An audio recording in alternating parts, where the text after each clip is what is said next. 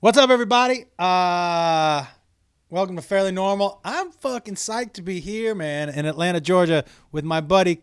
Now, you say your name together without a pause. Like when you introduced yourself today at lunch today, the reason that woman said what is because you said it like this Coy Boils. Yeah. You say it without a pause. Coy Bowles. Yeah. Yeah. Well, uh, It's like it's one whole name. There's the pause in between there. I say Josh Wolf, and you Yeah. go Coy Balls. yeah, Coy Bowles. Yeah, It's like, like they're cookies. like if you're like, hey, you get me, you know what? Get me some milk. Oh, and get those koi bowls out of the fucking Yeah. freezer. I put them. I It's bought them from funny, the Girl man. Scout. It's like uh, it's a cool name. I mean, I, I enjoy having it now because uh, when I was a kid, I hated it, dude. I hated it. But uh, like I have our buddy Chef Rusty. You know Chef Yeah, Rusty. yeah. So Chef Rusty's the guy who's out on the road with the band. And oh, by um, the way, the Zac Brown band. You play guitar, keys. Yeah, yeah. Right. Yep. Yep. right music. Uh, so uh, Chef Rusty cannot say my name, and we've been friends for like almost ten years. And if you put a gun to his head and be like, say Coy's name, full name, he will not be able to say. What it. would he say? Coy Bulls okay. or Bo- uh, Boyles? Now I went to I went to college in Texas, and um, I had never left Massachusetts before. Really, I mean a little bit, but not really. So I didn't know that people were going to have trouble saying Massachusetts. Ah. So for four years, my roommate said, "Ma- "What is it again?" I go, "Massachusetts," and he goes, "Massachusetts." I go, "No." Mass- I was like, "You're getting all the all the sounds right. You're Yeah. just kind of flipping them around a little Yeah. bit." Massachusetts. Massachusetts. Massachusetts? No. Massachusetts. It's just like I, you know, I don't know if you know this about me. I owned a Mexican restaurant slash bar in Seattle years ago. I did not know that. What was it called? Lobo Loco, the crazy wolf. Yeah. Right. So, uh, um, my the chef, he would call me Yash, Yeah. and but he would t- say that his brother went to the university, yeah. and I was like, hey man, you're saying all. Yeah. You Yeah. got everything right. You just Yeah. just pretend my name starts with a U. Yeah. and that university starts with a J. And you're gonna get it. You're Yeah, gonna yeah. get it. The Yeah, English is gonna yeah. But he, for whatever reason, would not stop calling me Yash That's awesome. And University. Do you go to the university? Do you call me a Jew right in front of my face? Um, That's awesome. buddy. So I've known you now for going on five, six years. Yeah. Probably maybe longer than that. Maybe like seven years. Yeah. Yeah. And I will tell you, just as a jumping off point for everybody listening, um, it's a thrill for me whenever I see you guys live, and I'm, I want to get your a little bit of your opinion on this. It's a film because I know all you guys, and I've said this. It's a true thrill of my lifetime to watch people I consider to be friends to actually living out their dream. Like we we are lucky enough not only to live out our dreams, but to know other people, surround ourselves. When did that fucking sink in for you where you were like, "Oh shit, this is happening"?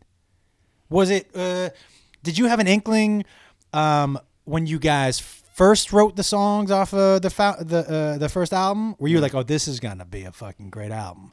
Or did you, was it a little longer after that? I mean, dude, I don't even still know if if I can wrap my head around it really. You know, like what's happened to us is happens to like one in like 30 million people or something, you know? Like I mean, it's Yeah, like dude. how many guitar players are there out there, you know?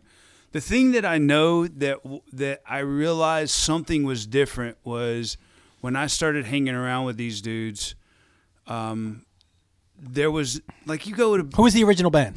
uh, it was when I first started playing with them. Uh, John Hopkins was in the band. Uh, he had been there for a while at that point. Jimmy De Martini, the violin player, Dude, he's a player. monster. Yeah, great dude. One of my best friends. Both of, everybody's one. Yeah. You know, one of my closest friends. But uh, Jimmy's a, a, a really unique guy. Uh, and um, Zac, obviously, there was another guitar player and another drummer. Um, at that point, Marcus Petruska and uh, Joel Williams. And uh, Oh, so Chris is like is like the Ringo. Who's which one was Pete Best? uh, well, uh, What happened to Marcus got let go, Joel got let go, and then after that, we had a, a drummer named Hound Brown. Hound? Yeah, Hound Brown uh, for probably about a year and a half, two years, and he had a lot of uh, family stuff going on during that time, and decided to come off the road. Like his uh, his brother Um, ended up having like a terminal cancer, and Oh, I got so many Hound Brown jokes that I'm not going to tell now.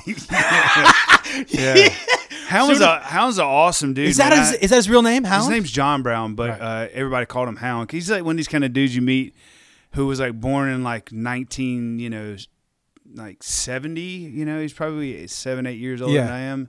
Uh, but there's a part of him that was born in like 1870. you know what I mean? Like, you know, it's like for some reason he knows all this stuff about how to make like, uh, like soap out of fat and you Yeah, know, one of those guys. Yeah, you know, he's Yeah. just like I can make rope. What? Yeah, yeah, exactly. You can. Yeah. Yeah.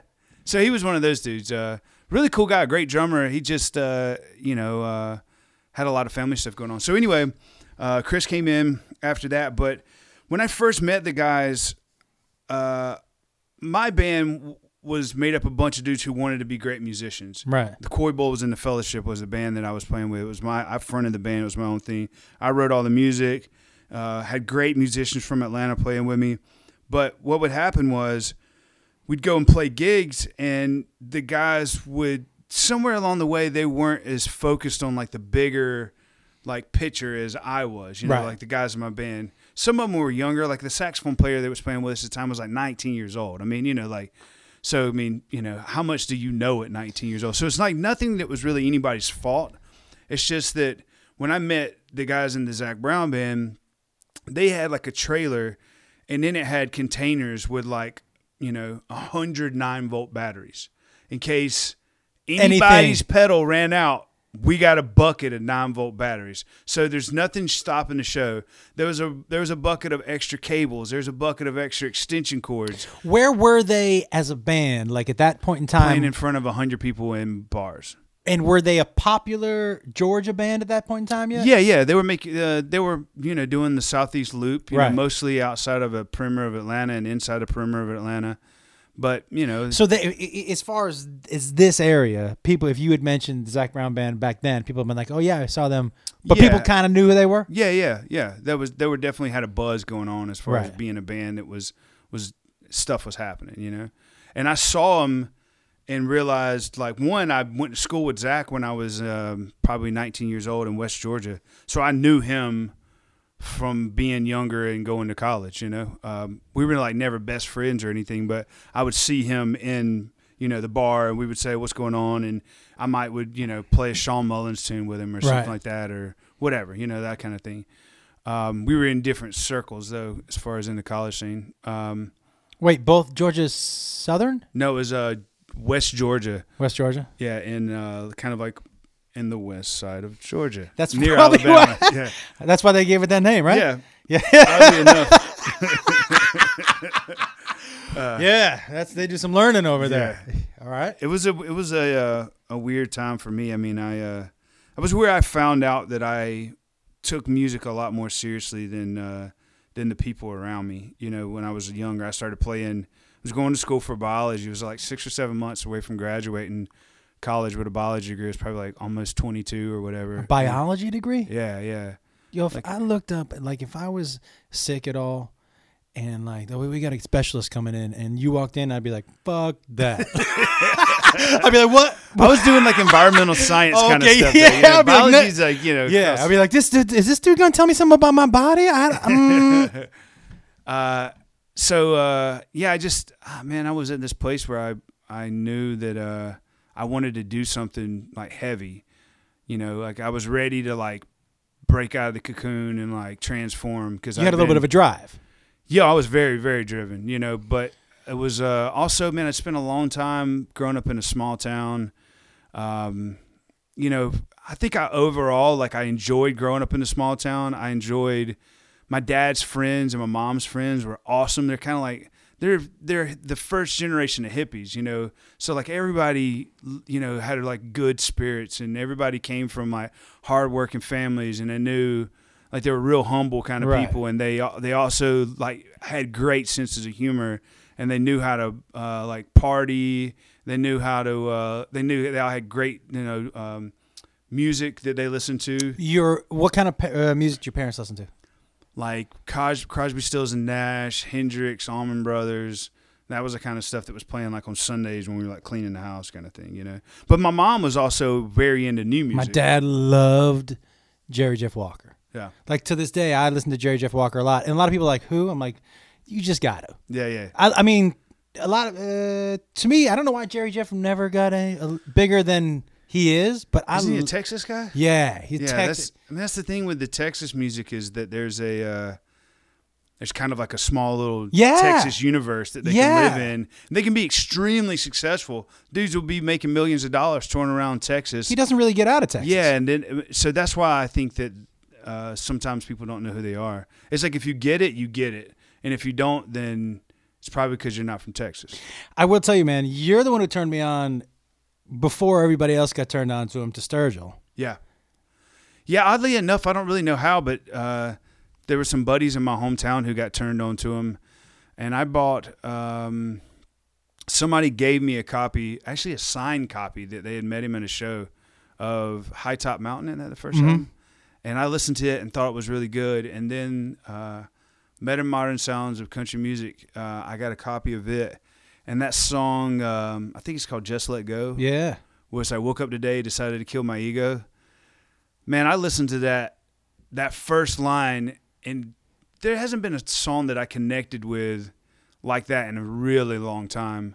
And there was just something about the whole idea of like I read up about exactly what he was talking to because I kind of go in and out of reading about uh, uh, Eastern philosophy and studying Buddhism and you know and kind of these whole concepts of trying to you know seek a, a better way of life through being basically more peace with yourself kind Yeah. of thing you know so um, anyway but the whole idea of bl- blast off to Bardo in this place of you know flower and flower and lights in the sky I might be misquoting this song like you Yeah, know, it's I'm- it's pretty close. paraphrasing Yeah. or whatever, but I didn't know what Bardo was, but I guess it's basically it's basically like this place of in between, you know, where it's like true nirvana can be where you're not in a body form, you're not in any kind of form, you're just out there being and there's no suffering because of where you're at, you know.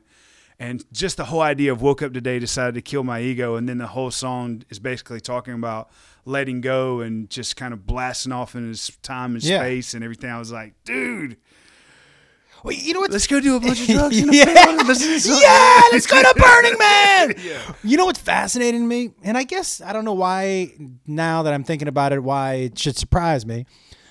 But okay, when you write a song, is it important to you that people know what you mean, or do you just want them to take their own meaning from it? Right? Do you know what I mean? Yeah, yeah, yeah. So to hear that you research or look at his lyrics, is it important to you to to know what he meant, or is it whatever you're taking from it? Does that question make sense? I mean, the only t- there's no way of knowing what he meant unless I sit down and talk with him, which I've had a chance to talk with him, and I talked to him about that song before, and he was telling me that it basically came from doing DMT.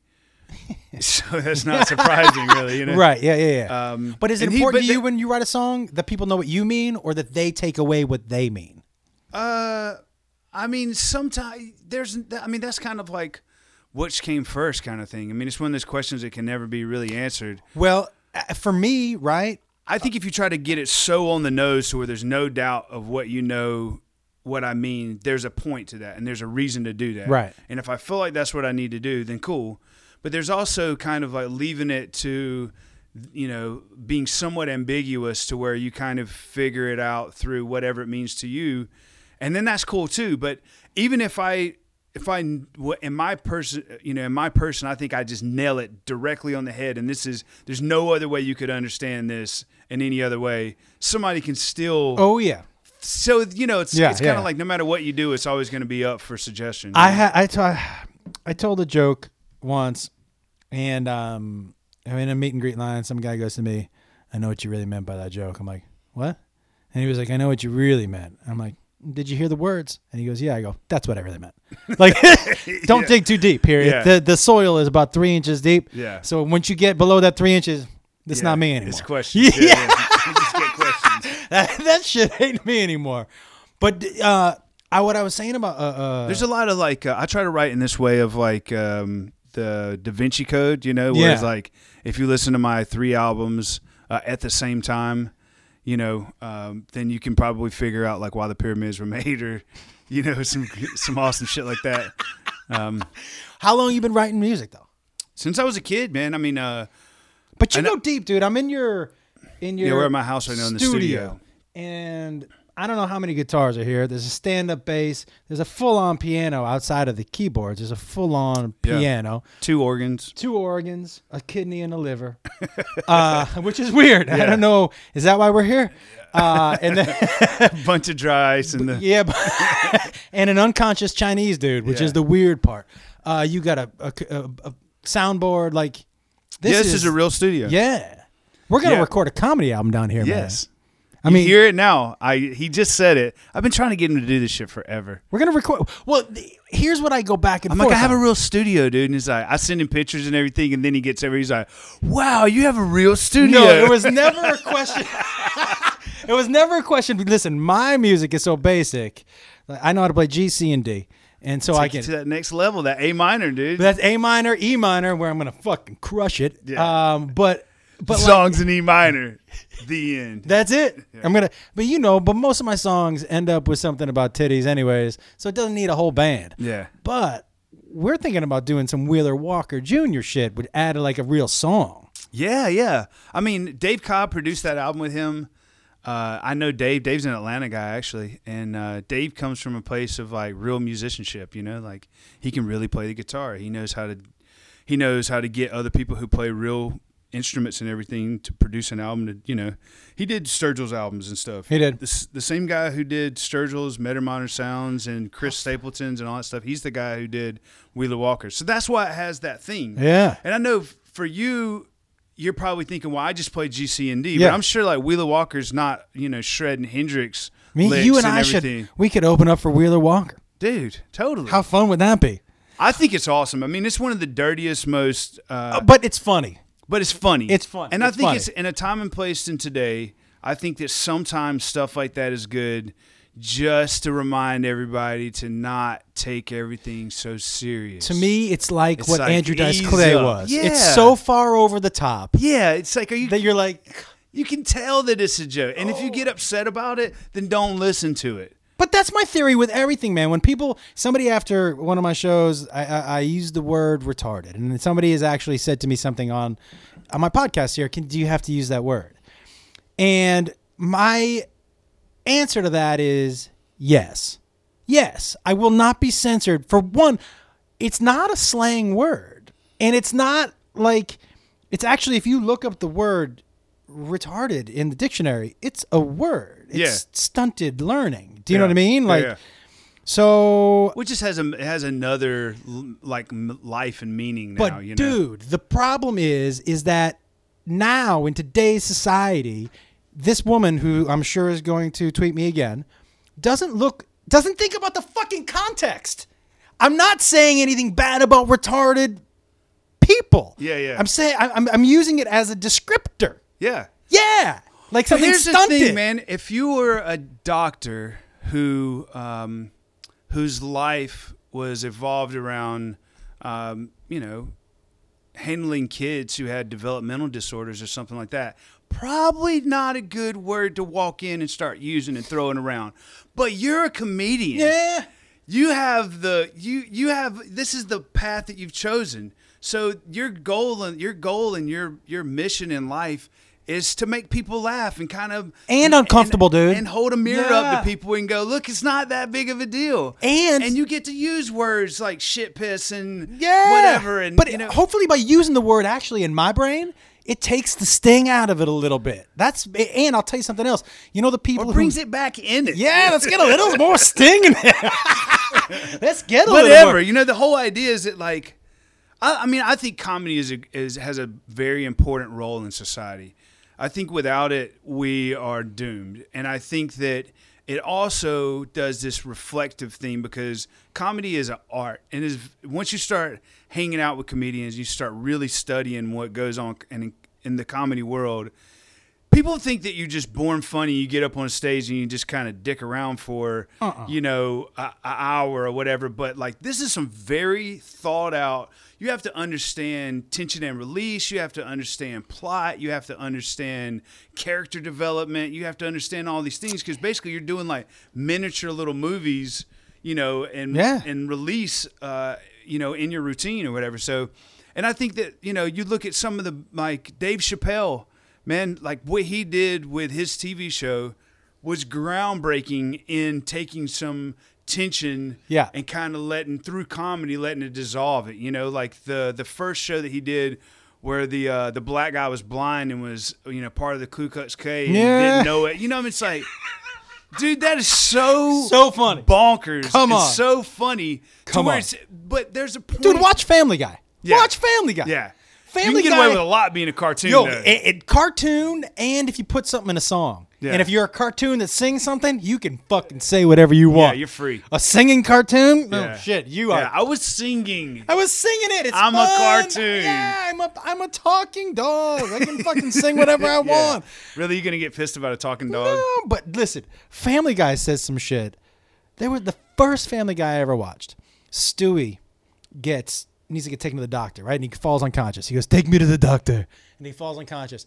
And what I also love about Family Guy is he does things. He holds beats for longer than he should. oh totally So he's just laying there, and it, all he would have to lay there is for half a second, three seconds of silence, and him out. Yeah. And then he opens his eyes again. And he goes, "Oh, and make sure the doctor isn't black," and goes back to sleep. Yeah. Like, and I was like, "What am I watching? yeah Holy fuck!" Yeah, I, I love I love the fact that they take it. I mean, that's kind of like my sense of humor growing up. I'm an only child, and so like the beat it over the head style of you know humor. Uh, I remember my mom decided to stay out of work one day and just stay with me at the house, you know, and like because we hadn't seen each other. She'd been really busy. And she was like, "I'm taking a day off. We're gonna hang and do whatever," you know. So like went to town, got ice cream, came back, you know, hanging out or whatever, and um.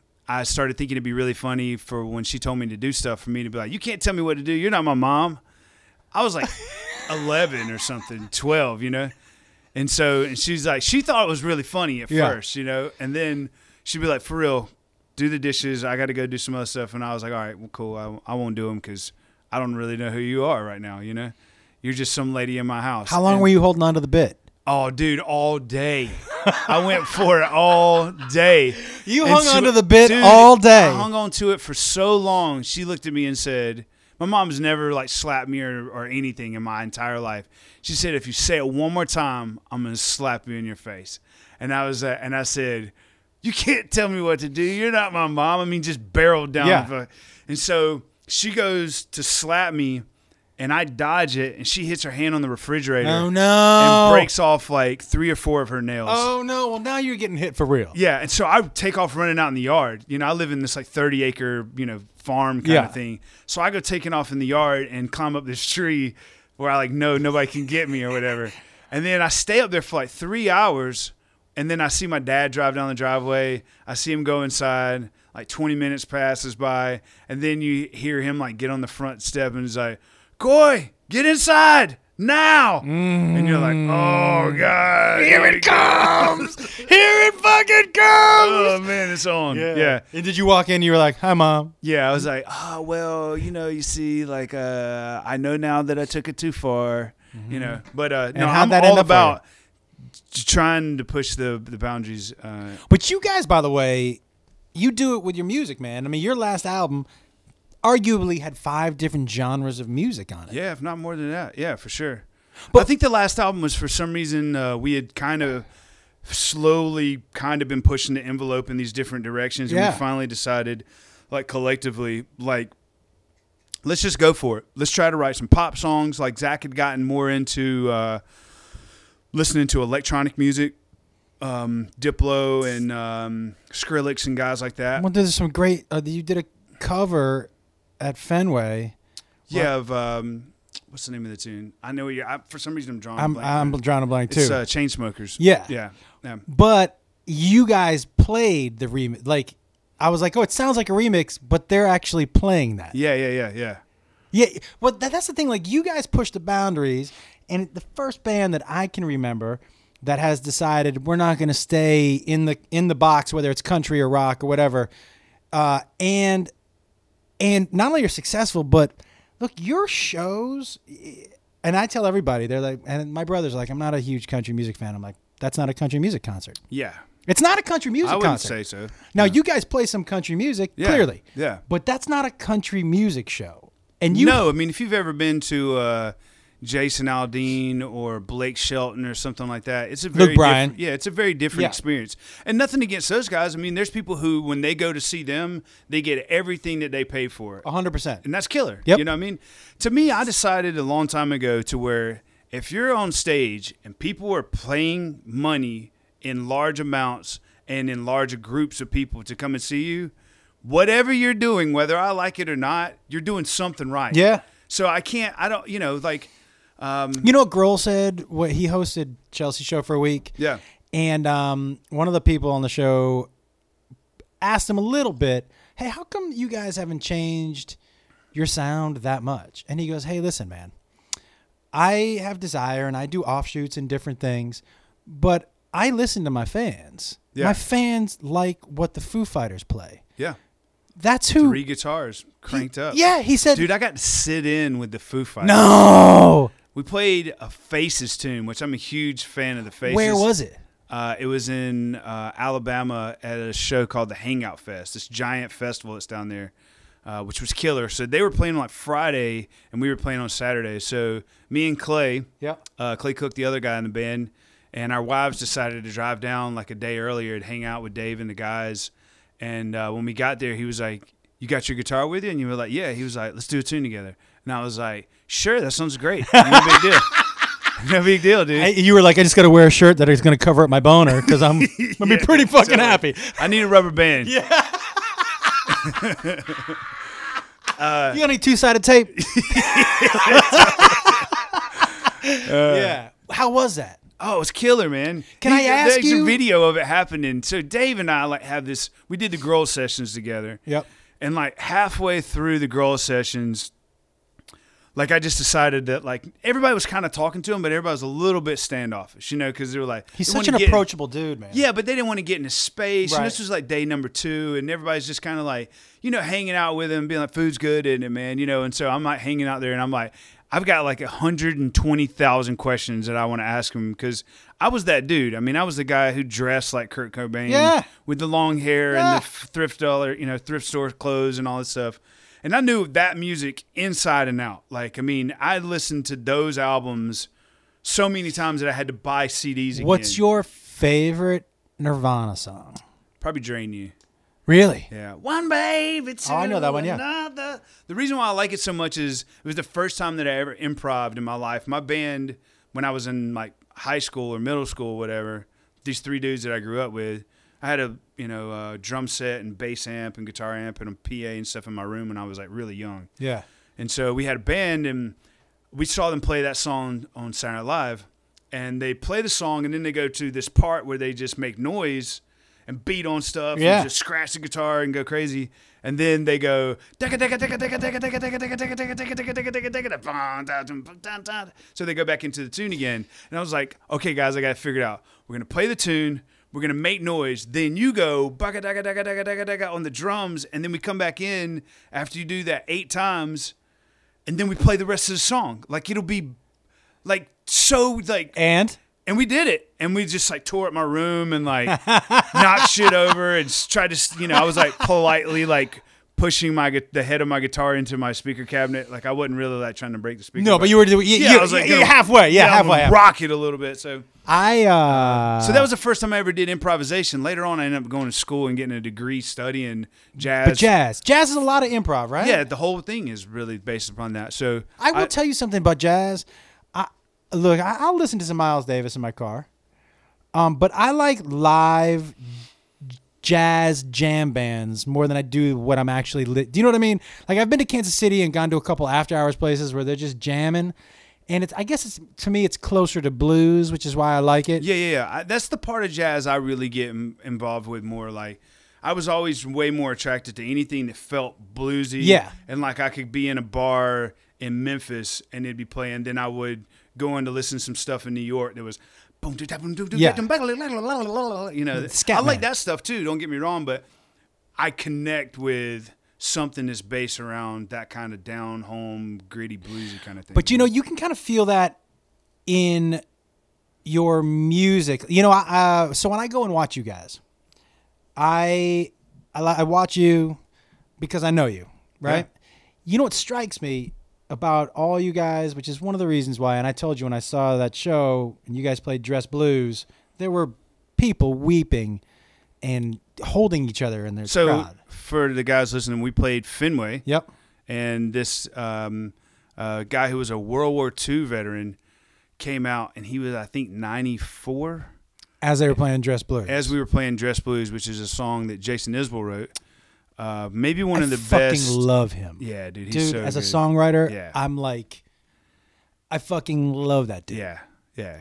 Uh, but that song, He's is, one of the best, man. I really think that you know he's uh, he's in a great place, man. Uh, I don't know him like I'm not best friends or anything, but I I have enough um, you know interaction with him over the years to where uh, he played on my last album, kind of thing. You know, But here's what strikes me, man, and what I like the way, uh, and I guess the way what people would consider to be country is going is that there's like real musicians, and like between you guys and Isbell and Stapleton and Sturgill, there's some people like writing real music that isn't about grabbing your cooler, and you know, I mean, dude. As far as I'm concerned, I think that there's a place for all of it, and I agree with that. And I and I definitely hear the people saying that country music used to be more, you know, like um, what's the word? Like uh, it used to be a deeper bucket, like in the '90s and stuff like that.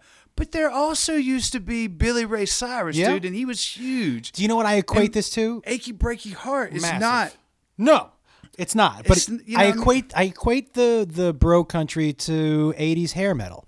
I that's what I put it. And I, by the way, love '80s hair metal. Yeah, you. I get I me mean, on I board. Just, I just, yeah, my whole thing is like, just keep instead of I like the full circle. Is what I mean. Is Yeah. like because I, if you look at my, I got Blake Shelton and Luke Yeah. Bryan, but I like it when there's a complete circle of music. Yeah. And for a while, there didn't seem to be that complete circle. Sure. Do you know what I mean? Different people have different opinions about all this stuff. People, some people get really bent out of shape about it. Like Sturgill just, you know, said all this stuff about the ACMs and you know because of Merle Haggard passing away, and then they did a Merle Haggard Award. He just ca- caused like kind of a a big not stink or whatever, but like uh, you know, he a lot of dust got kicked up Yeah. about him having comments. And in the past, people have had you know opinions about uh, different things. I mean, Jason Aldean's dad is from my hometown. I know his dad very well. I know Jason kind of. Been to shows backstage and said hey to him and hung out with his dad and all this stuff, and know how he came up.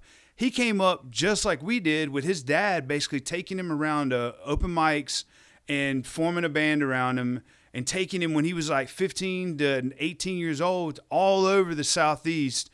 And you know he cut his teeth like in the bars getting beer spilled on him you know and getting paid 25 bucks kind of thing. So if it was one of those kind of things to where i thought that he didn't you know like had earned it or whatever else then i, I would might would have a different opinion about it but he's also one of those dudes who uh, has always been super nice to me he's always uh, Dude, don't get me wrong. By the way, yeah, yeah. Well, hold on. Let let me. Uh, so there's, there's just there's a thing about it to where, um, he when he did um, Bryan Adams, they did a Crossroads together, and he sung some of those songs that like you and I would have like listened to on the radio, and like the one that was on Robin Hood and all this stuff. These tunes are like yeah, like like massive pop Yeah. ballad kind of hits thing. Jason Aldean sung those, and I shit you not, he sounded as good, if not better, than Bryan Adams himself. Which I was really blown away. I was like, dude, this guy can really freaking sing. you kind of got that from that little bit that I sang just yeah, then. yeah. You were. I was like, I don't know if that's Bryan Adams or Jason, but whatever. You should. Yeah, if you close your eyes when Yeah. you listen back to this, you close your eyes. That's going to take you You're somewhere. good. You're good.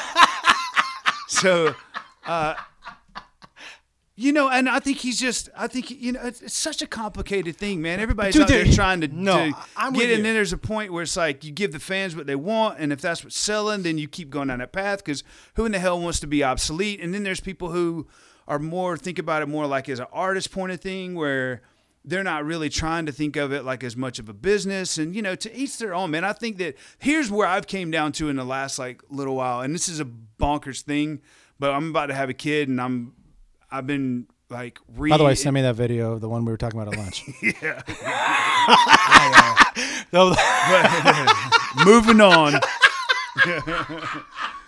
Uh, there's a there's a part of my of my my existence now to where, man, it just none of it really matters that much. Yes. I mean, you start looking at, you know, five years ago, we didn't really have cell phones in our pockets the way we do now. Mm-hmm. 15 years from now, our car is going to be driving themselves. The music that we're making now makes people feel good, and that's a and that's an awesome thing. But in the grand scheme of things, like everything's moving so fast to where just like whatever you like that makes you happy, listen to it because we're all going to be dead in 60 years or whatever anyway. You know, I mean, not everybody. I mean, obviously there'll be progressive life going on, but no, no, no. Everybody's dead in 60 years. We're breaking the news here. Yeah. Just so you know. Just so you know. we found out today that everybody's dead in 60 years. So I'm cool with that because I'm I'm gonna be dead. almost 40. Yeah. So Well, I he- never thought I lived to be 100 anyway. I couldn't agree with you more. And so when I meant that, and like I said, I have been to a couple of those concerts and they're fun, man. Yeah. What I meant is I enjoy now that there's a little bit more of a full circle. So now, Hmm. because I'm a huge fan of stories and listening to what people are experiencing in their lives. Sure. I'm also a huge fan of. If you're a fan of songwriting, there's no doubt that those guys Yes. are your guys. but but my point is that like I like it all. So what if I you're a fan of getting blasted off your frame out in the country field, Yeah. you know, and trying to get laid because you're 17 years old, I'm sure that like you know, versus like we were talking about the like it's a numbers game. Yeah. You could put on like the greatest hits of Chris Stapleton and Jason Isbell and those guys, and the chances of getting your young lady friend with short shorts like turned on to where Florida it's gonna Georgia happen. line. Yeah, you, got- gotta, you know what I mean. Florida So Georgia it's line. Florida I, Georgia line. I just get it. My thing is this, and, and listen, as a comic, I've had conversations with other comics about this, which is, hey, that person's job is to entertain the people that come to see him or her. Yeah. It's none of your fucking business what their jokes are. It doesn't matter if you like him or not. Yeah. He's not there to entertain you. He's doing his job. And what I love about art is that it's a huge pie. Yeah. And that you can take whatever piece you want. Yeah. But that doesn't mean you have to shit on the other pieces of the pie. Yeah, I just say uh, if you don't like it, then don't listen to it, Yeah. and then just like if you think that it's if you think that there's somehow or another some kind of tradition going on that you feel like you need to preserve, then I get that, and I and I Yeah, but dude, it's just like the like, people who say to me that fucking carrot top. I'm like, you go into a toy closet and make an hour act. Yeah. You fucking do that. Yeah. Anybody who goes fucking carrot top has never seen him live. I guarantee. Have you ever seen carrot top Oh, live? yeah. Dude is fucking funny, man. I've liked him since the beginning, Oh, dude. dude. Yeah, He's you. I, if you go see a Carrot Top show, you're gonna leave like I gotta admit that dude is fucking funny. Yeah. You see, he made that helicopter into a person and it flew out of his asshole. Like, Yeah, yeah. you're like, that's amazing, yeah, right? yeah, yeah. Yeah, so I'm with you, man. Art is subjective. Um, there's People no get so emotionally attached to it, and that's the thing that I've kind well, they get like. emotionally attached to music, well, not yeah. so much to my art. I, well, I think. Well, I totally disagree. Actually, man, it's it's a different kind of attachment. You get attached to preserving music. You want like the you want to preserve the the the leg, legacy of Johnny Cash and Waylon Jennings and Willie Nelson and their craft, and you want to see that kind of keep going. And as far as I'm concerned, it is. Music's just changed, man, over the last seven years.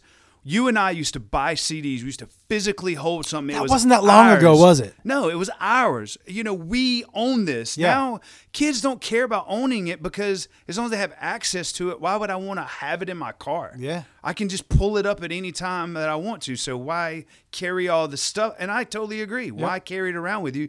So we don't realize that like Waylon Jennings was a long time ago, and Willie Nelson's still alive, and there's Sturgill Simpson and there's Chris Stapleton, and there's no longer CDs, and things are streaming now, and it's just a different way. So, like, just go listen to the shit that you like and enjoy it. Where do you? But hold on, this Yeah. is the thing when you're talking about comedy.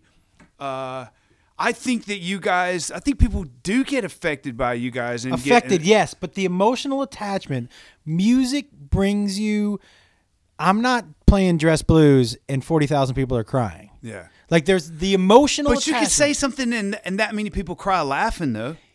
yes but the emotional attachment think about the attachment you have to your favorite songs you don't have that to a joke you don't it doesn't bring you back to a place that elicits in that type of feeling See, I you. can. I, I think. I think comedy affects me as much, if not more, than music does. well you're a funny dude man The You're Kenny funny dude. Powers stuff, dude. When Kenny Powers came out, I completely changed my sense of humor because I thought it was so funny. that dude's And super f- funny. And for weeks, months, people were like, "Have you noticed he's like an asshole now?"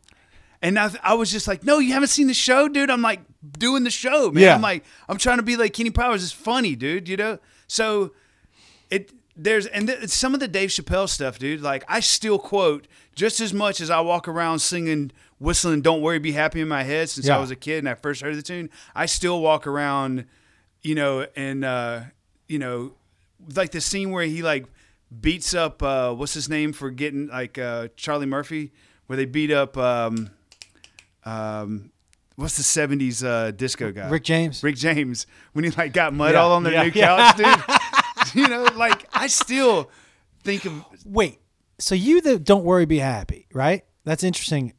Is there a song that when you heard it, you were like, "Man, I wish I had fucking written that one"? all of the Jason Isbell stuff. Really? I, I, I- when I listen Why? to his stuff. Why stuff, is that? Why? Because he's from the South. There's stuff that he wrote a song called uh, "Outfit." Uh huh. Don't call what you wear an Yep. outfit. And there's a, there's a line in there. It says, uh, "Me and your mother made you in the back of um, of this car." But in the, there's a line in there. I'm not gonna be able to quote it pres- uh, exactly, but it said uh, uh, 302 Mach one in green. Yeah. And the my favorite part of like my dad's stories and all his friends talking stories, like when we get around the fire and get a couple beers in, and everybody starts talking about what it was like growing up back then, is they all drove bitching ass Yeah. muscle cars. Yeah, yeah. They were all broke ass Southern boys who had you know 350s or 420s under their car, and everybody's car could just smoke the back tires off of it. Nobody, I drove a Toyota Celica, dude. In I high know, school. not as manly. You know, but I mean, just I just drove a I drove a Plymouth Reliant. yeah, Uh, uh, station wagon, four on the floor station wagon. nice. Yeah, it was, dude. The room in the back. Yeah, I might have had a couple. Yeah. I might have had a couple of premature ejaculations in the back of that. I was gonna try to sound like some, but I Yeah. I ruined a couple people's pants. Oh. you didn't want that on your back of your hand? My bad. That's not where that goes. That's a warning shot. We're about to really do this. You know what strikes me about his music is it's simple in a way. Like the lyrics, I understand the lyrics, but they're so masterfully put together. It's such a ballet. Do you know what I mean? Oh, totally. It- You know the, the the one thing about his music is to me like the more I've gotten into it is that there's you know he does a very good thing of always kind of having this irony to it to where it's like the good's right there but the bad is just right there too and and the more I, the older I've gotten and the more I've started listening to music the more I under I love the art of that but the, the there's also his lyrics, dude, when you're writing lyrics like that, is that just years of years of practice? Yeah, he listens. I mean, it just comes from like listening to a lot of music. He's also reads a lot of poetry, reads a lot of you know stories, and so he's a he's a, a literature guy. I mean, he's just from understanding words, really. You know, he's like basically a poet who's a songwriter. You know, um, but as I've gotten older, I I find myself uh, listening to those songs less. The ones that are have the that you know it's good, but it's it can be bad too. Yeah. I I just I'm in a place in my life to where it's like, you know, It's good. yeah, yeah, and plus I'm just like, you know, I just want to, I just want to, I don't necessarily not want to like feel bad or I don't want that, but I'm, I used to only listen to sad songs, like, Really? yeah, dude, I was that. Were you a ballad dude? man, dude? I got some Ray Charles ballads of him singing to where it's like him going. Yeah, you know, and it's like you know, you're he's just crying basically, and you're just like, oh my god, You just best. sit in your truck with a bottle, just like Dude, I used to sit, yeah, smoke cigarettes, drink beer, and just like go. So you went bluesy ballad. Not, did you ever do like a rock ballad? Like I can't a, do Journey, man. Oh, you so you went straight to Journey I can't do Journey, at all? not at all. You can't do that dude's voice at all. I can understand it and I can like it.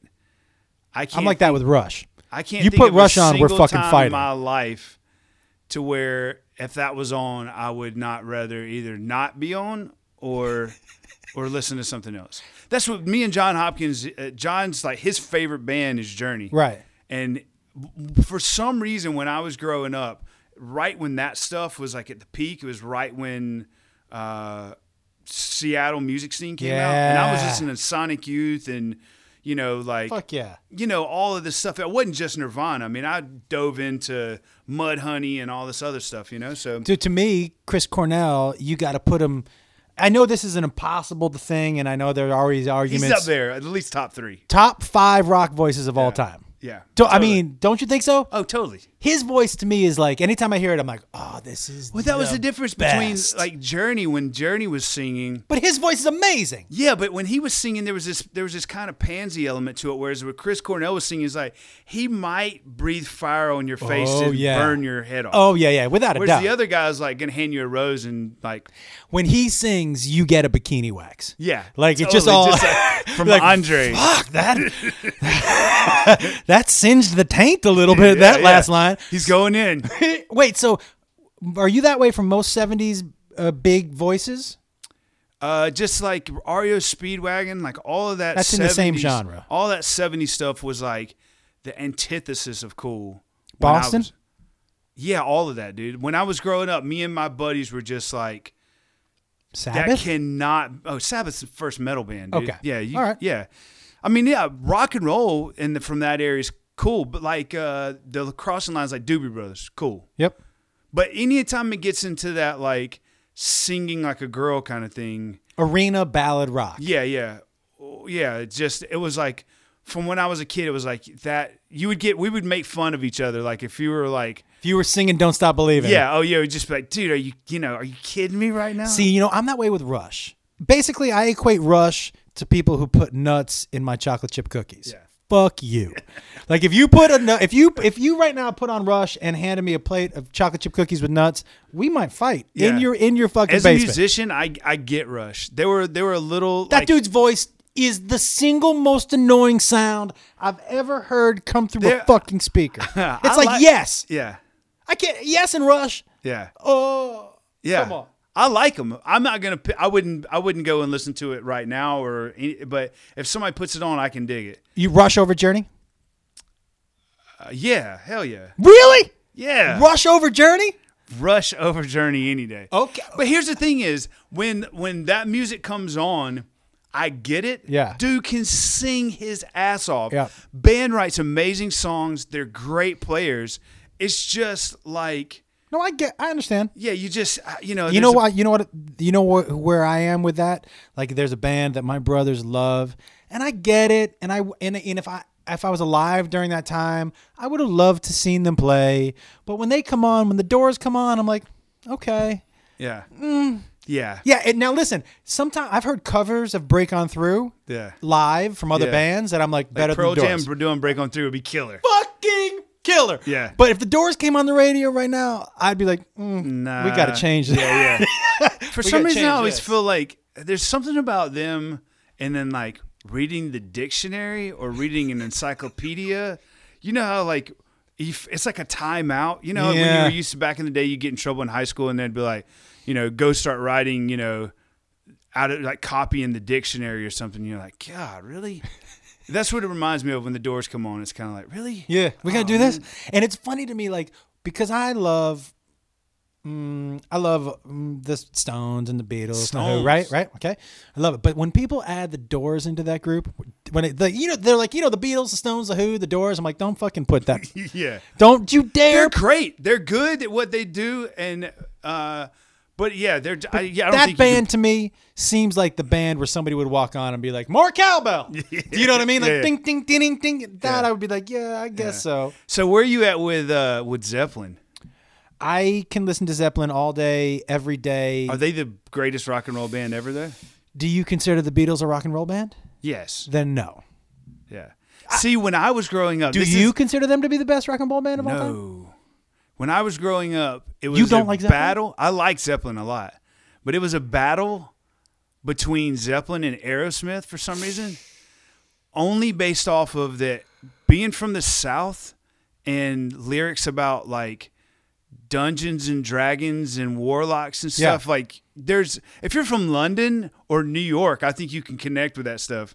But when you're from like cornfields of middle Georgia and they're talking about like wizards and shit. You're just like, dude, Yeah, but how can you not get a little high and just hear babe, babe, babe? No. and you're like, ha, ha, ha. You're. I, I mean, his voice was so haunting. You close your eyes and get high. It's the riffs though. It's not the songs. It's the riffs. Let me ask you a more important question. Which Aerosmith are we talking about? Are we talking about Toys and Rocks? Yes. Toys and Rocks.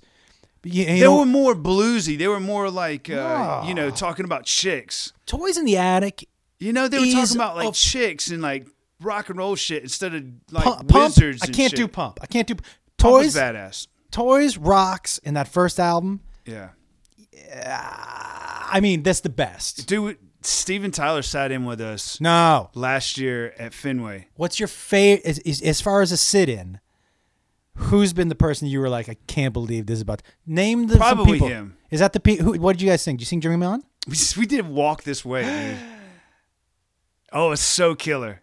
I sat and played the guitar line all day, just like we picked the tunes we were going to play. Yeah. And the guitar parts kind of, it, it sounds like a classic, like blues riff, dum ba dum dum dum dum dum dum ba dum dum, but it swings and does this weird swag thing to where you have to listen to it really carefully or you sound like you're doing like the nerd version of it. You know what I mean? So you have to That's like. so interesting. And it's You- like dum ba dum gum ba dum dum ba dum ka gum ba dum gum ba ba ba ba So you know, can so I, can I ask you, uh, what band would you tell would, that I? Because I don't have a tuned ear like that, right? Yeah. So to me, when I listen to that song, I'm like, oh, that sounds sounds pretty basic, right? Yeah. What what group would I be surprised by that they're more complex than they than they are? Do you know what I mean? Where they sound like, well, that sounds pretty simple, but it's a much more complex sound than I'm giving it Uh, credit Foo for. Fighters are, are definitely they do they do tunes that are in odd meters. Like it'll be in so most tunes are in four four. So you count to four and then you count to four and you count to four. Yep. So one two three four one two three four. Whereas he'll do tunes that are in seven. So it's one two three four five six seven. One two three four five six Huh. seven. And you can't the way he's singing over the top of it. You it feels like four. You can't tell that it's weird. Um, Do people not give him enough credit for his entire, not only just catalog, but what he's done? I think he gets a pretty good bit of credit, dude. I mean, he's bitching. I mean, and I, there's not too many people who are Dave Grohl haters. You know what I mean? Like, Yeah, but what I mean by that is like not easy to go from being the drummer in the biggest band in the world yeah. to now being the front man to arguably one of the biggest I mean, bands in the world. he's one of the. I wrote. I wrote this letter to him one night. Uh, I don't. I- I've actually never. did you put this- lipstick on and kiss the bottom Yeah, of it? I did. I did. And did you seal it with a little Yeah, perfume? I did. Put some fucking glitter in the envelope? Oh my god. Did you make I a mi- pulled mixtape or I, pulled, I pulled a couple belly hairs out and taped it down near my autograph. Yeah. God. Why did I just do that? No, we did the Grohl Sessions, man, and I was flying. We were flying from the States to London, and we had like, you know, however long. And I was sitting there just thinking about, like, I can't believe that just happened, man. And it's cool, man. My dad's like one of the most positive, reinforced guys ever. My dad is always every time I get off the phone with my dad, he tells me he's proud of me. Every single time. I'm telling That's you amazing, dude. If I call my dad and I'm like, "Hey dude, I just shit my pants." You know, whatever. He'll be like, "We'll talk about it." And, and he'll like tell me like, "Well, make sure to do this and go get some Boudreaux's butt paste."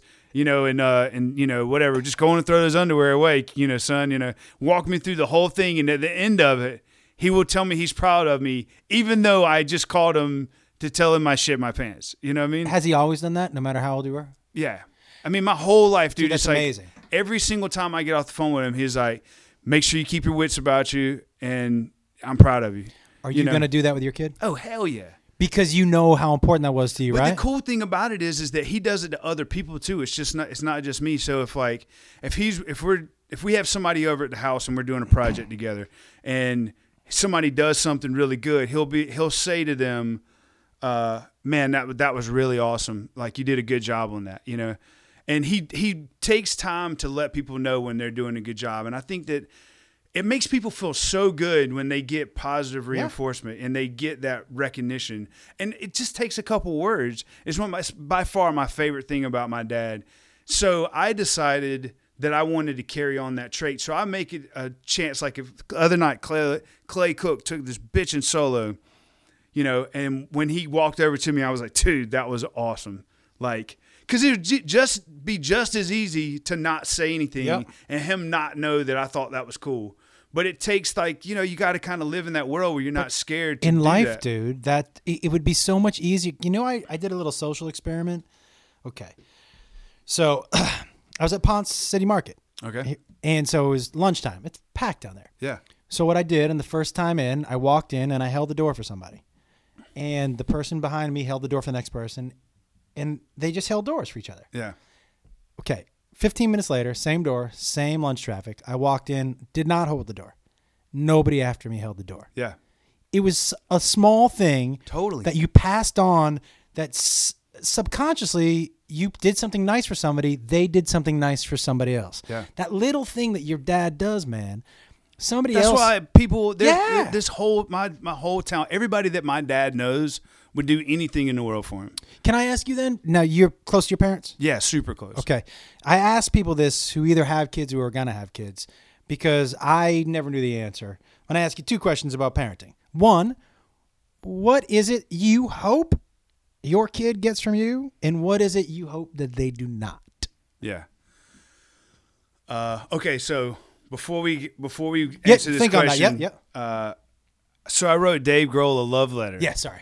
And uh, and basically in this letter, I told him that I'd never met anybody in my entire life uh, who was so like big of a personality, who was so tangible. Mm-hmm. You know what I mean? I was like, you know, he answered all my questions about Nirvana. You know, I talked to him for like two hours one day, and he told me about how you know they used to drive around and listen to the mix, the mixes on like you know little you know cassette tapes of Nevermind through the hills, and like they got pulled over by the cops one day when they were drinking, you know, and just like all of these stories, man. And just he talked to me about songwriting and how Kurt affected him, and you know, and just this whole thing. It was so unbelievably awesome. If you would have told me when I was 15 years old, I would get to talk Your to Dave Grohl about Nirvana, lose my mind. Yeah. And I did kind of lose my mind because here it is. It's like it's really happening, and I'm like playing music with this dude, and we're like good friends. Peers. Yeah, like we we hang out and we like laugh our asses off. And, Yeah, peers. Yeah, and so I I wrote him this letter afterwards. I was like, man. I will remember that experience for the rest of my life. But not only that, I hope to be able to identify well what it is that makes you so badass, and somehow or another try to maintain that in my life. Like with the fans that are fans of our band, to be tangible to them in a way that's healthy. You That's know what I mean, and whatnot. So anyway, uh, back to your question about the raising thing. I mean, I think that. Uh, I know what unconditional love is. Uh, I was raised like that. Uh, so I think the one thing that I would want to pass along to them is just this idea of you can tell me anything, you can talk to me about anything, you can, I will, there's not one thing that I will ever bail on you with, you know what I mean? And I will always be able to be that support that you need. You know what I mean? As far because I was once I kind of started realizing that my parents had my back, and then I started taking small steps in in like in life and realizing that like we didn't have a lot of money, but it, you don't necessarily need a lot of money. Like I can't I can't screw up in a way of like going out and r- crashing my car into like a building and then like racking up two hundred thousand dollars worth of like mm-hmm. you know somebody suing me kind of stuff. Like I can't do that kind of shit, but I can like I can take a pretty big jump and like I've tried to move up to Atlanta like three or four times, and I would jump, I would drive up here, move like you know a bucket full of stuff up here, sleep on the floor of my buddy's kitchen for like a month, trying to like make- Kitchen? Yeah, They didn't let you in the living room? there was like five people. I got sprayed in the face. What? By a cat.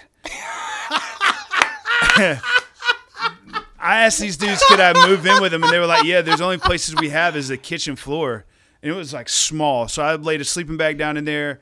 I had a job, and uh, they would stay up partying all on. I'd give them like three hours of sleep, and they had this bunk ass cat, and the cat came in and walked up on me when I was sleeping and turned around and sprayed me, not In the beat face? on me, but like like the depths of No. testosterone In your face? Yeah, in my face. How long was that smell there? Uh, five days. Oh. Dude, it was so bad. I was like, I wanted to put gas on my face. Yeah, and light just it light it on fire and see what happens. yeah. Listen, I'm gonna have to run with whatever happens from here on out. Yeah. Uh, Listen, So I moved back home, but I was able to constantly like take these risks of like moving to Atlanta. but they gave you the confidence yeah, to know they knew that. that Yeah, like, worst case scenario, you just move back, dude. We got Yeah. you. So I would pass that along to where it's like, and I still live like that today, where I know that like I can pretty much do creatively whatever I want to and take these risks because I'm not really scared of failing. I don't really have that. I have that kind of confidence in that direction. No, I have. I have fears like I'm not a fan of heights. I mean, Right. I'm not. I will by no means be Superman, dude. I'm like you get You're not jumping up out on of a top plane. of the palms where they have that that seat that glass floor. Yeah. and everybody's out there dancing and partying and stuff. You gonna see me holding on to the fire extinguisher like over on side A, Just in case. Yeah, next to the you know yeah. All right, so what? And what trait do you, of yourself outside of something like height, fear to heights? probably say anxiety, man. I battle anxiety, and it's such a bitch, man, that I would hope that my kid doesn't. but you don't it. get it on stage.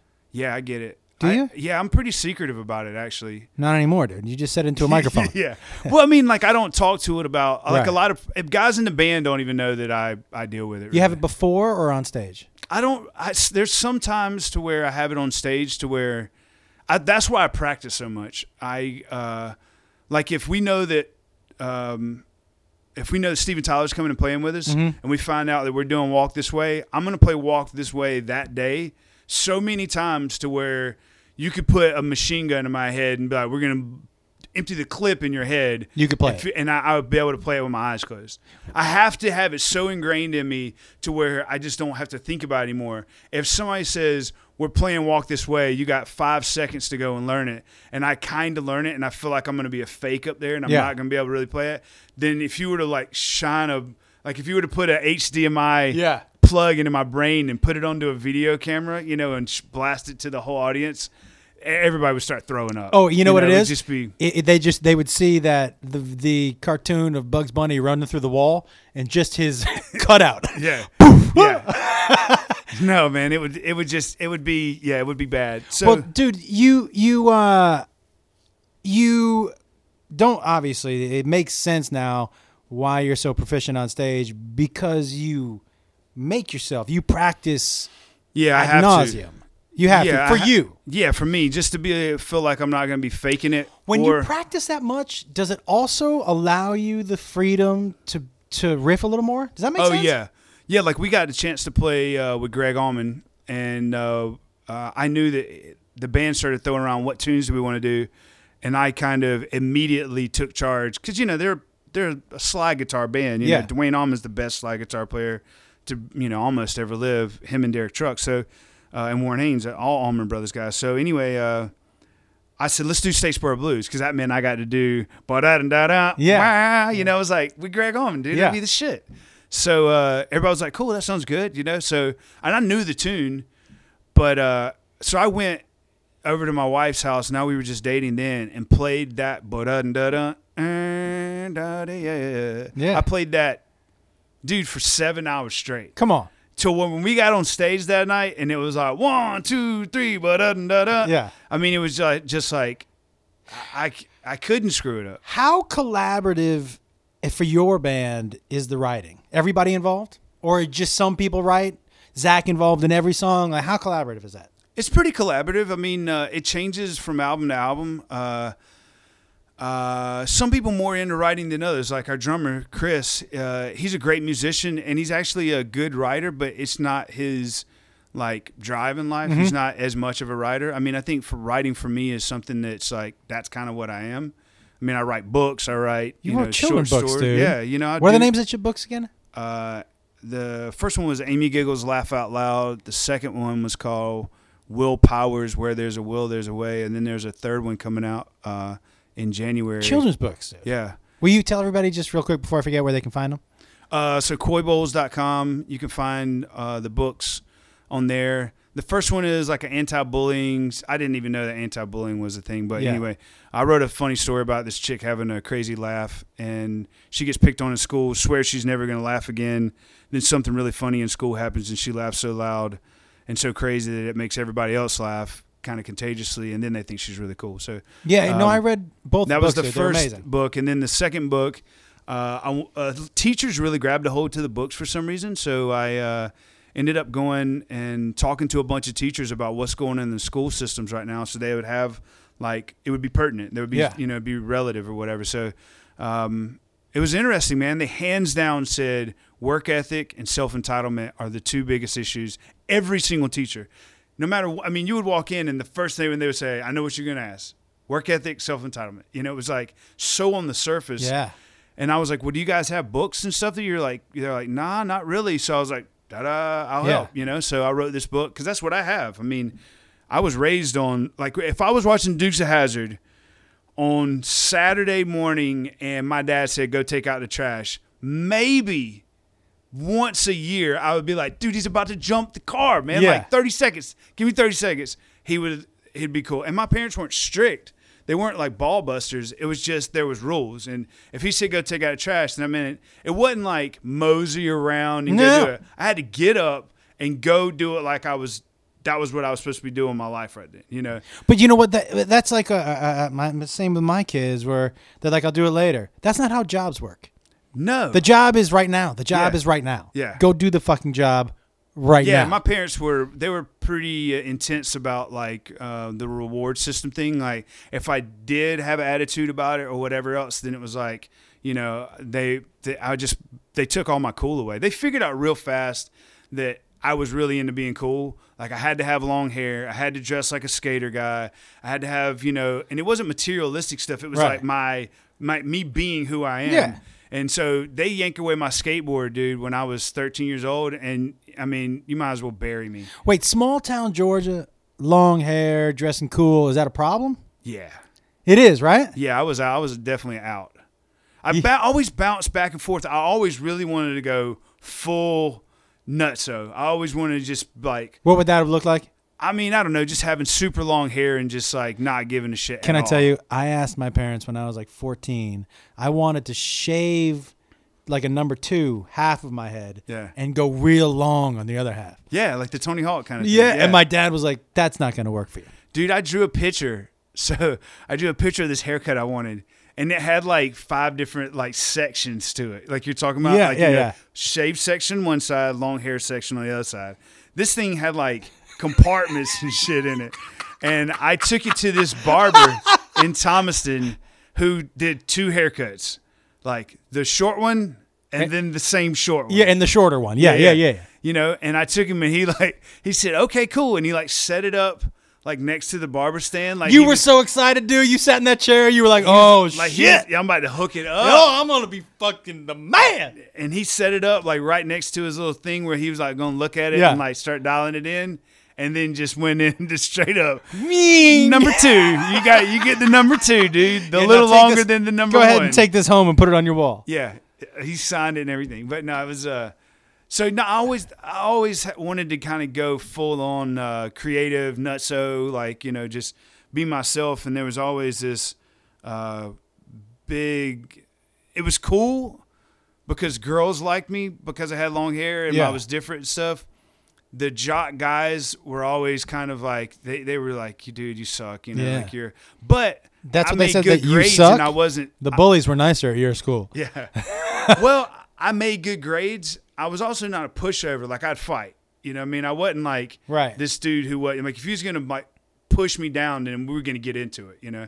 And nobody likes getting punched. So after I punch somebody the first time, they kind of leave you alone. You know what I mean? Like What a great sentence. Yeah. Nobody does like getting punched. yeah, like the biggest bully in the world. Nobody yeah, likes to get punched. I remember that I had this guy used to pick on me all the time, and I finally like one day I just had it, and we got into it, and I socked him, dude. And the rest of my life, he never ever said No. one word to me ever again. Nobody likes to get punched in the face. Yeah, yeah. Even if you're small, you know. And. I don't suggest people fight, but every once in a while, you just got to go for it. You know. Uh, there, there's something that we jumped off of that, and I have a bad habit of doing this. You at the very beginning, we were talking about how the band got together. Yeah. and we've we never got we just jumped away from it and i know when i ask people what do you want to know A lot of people ask how did they all get together so give it to Yeah. Uh, so, so you had already got rid of you got rid of pete best Pete Best. yeah you had a drummer gone. Oh yeah, yeah, yeah, yeah. That's awesome. uh, so um, did you and chris chris ended up coming in after you Yeah, yeah. Uh, there's a really funny story about that. So uh, I'm playing in Atlanta. I made sure when I was going to college that I didn't form a band because I knew I'd just drop out of school and like go run around trying Right. to do my band thing. So I graduated school, started forming a band. Uh, the Zac Brown band was like kicking, like doing, starting to become a bigger deal in Atlanta. I talked to Zac and the guys and was like, "Hey, is there any way I can start opening up for you?" Because I was starting to cause a buzz in Atlanta. Right. And he said, sure. I came out, opened up for them, sat and like basically, you know, just go. I, I had like a zillion questions when I met him. You know, I was like, how do you get from point A to point B? Who pays for gas? How do you make sure that everybody has a place to sleep? What, you know, how's this whole business thing work on were they in a van at the time They had like a MARTA bus or MARTA's an Atlanta transportation Right, thing, but okay. like a, a transportation bus, you know, uh, with a trailer behind it.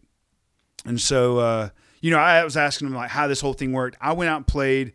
Later on, um, Zac came out and watched our whole set, and then like two weeks later, he comes and uh, he calls and says, "Hey man, I want you guys to open up for us." You know, pretty much nonstop. And I was like, "Killer! That's awesome, dude!" And he was like, "Well, while you're at it, play keys with my band." Because I, you know, I played keys with my with the Coy Bowles and the you weren't playing guitar Yeah, I was playing guitar and keys. okay But see, the thing was, is I I've been playing guitar since I was 11. I wrote songs on keyboard to make it look like I was one of those dudes who could do it all. Right. But I really could only play my songs like a handful more. I was like intermediate on the piano. You know, but you were faking it you, Yeah, oh, a I little could bit kill it on the fake it thing. Yeah. But you know, Right. you sit me in with like Elton John, and he's gonna be like, okay, where's the real piano player? Yeah. You know, so.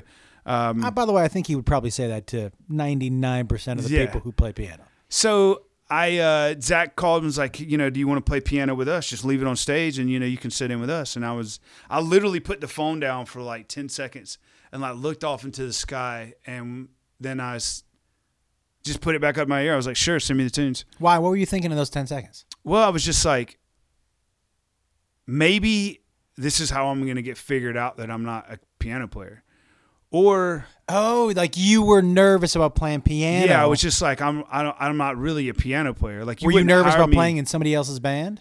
No, not at all. Uh, But then it hit me really fast that Zac's not doing like super complicated tunes, and I was at the time like studying Coltrane and Right. you know, and all this like really intense harmony and all that stuff. So like basic, you know, country or Americana chord structures and stuff aren't like nearly as complicated as all this jazz stuff I was Right. studying. So I was like, and dude, all I did was practice like ten hours a day. You know, I literally sat in a room and just played guitar all day long, and then would go out and play guitar all night long. So I was like, I, you know, I can learn all this stuff. So I, he sent me the music, and I sat and shredded piano for two weeks. I learned all the tunes, and then I started playing with the band.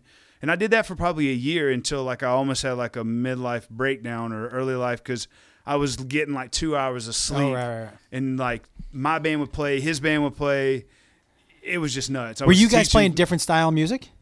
yeah, mine was like more of a rock blues thing, and there was more of like you know uh, southern, you know, country kind of thing. Right. You know? uh, and then so, um, Hound, the guy I was saying about early, he Yeah. had the family stuff happen. He left.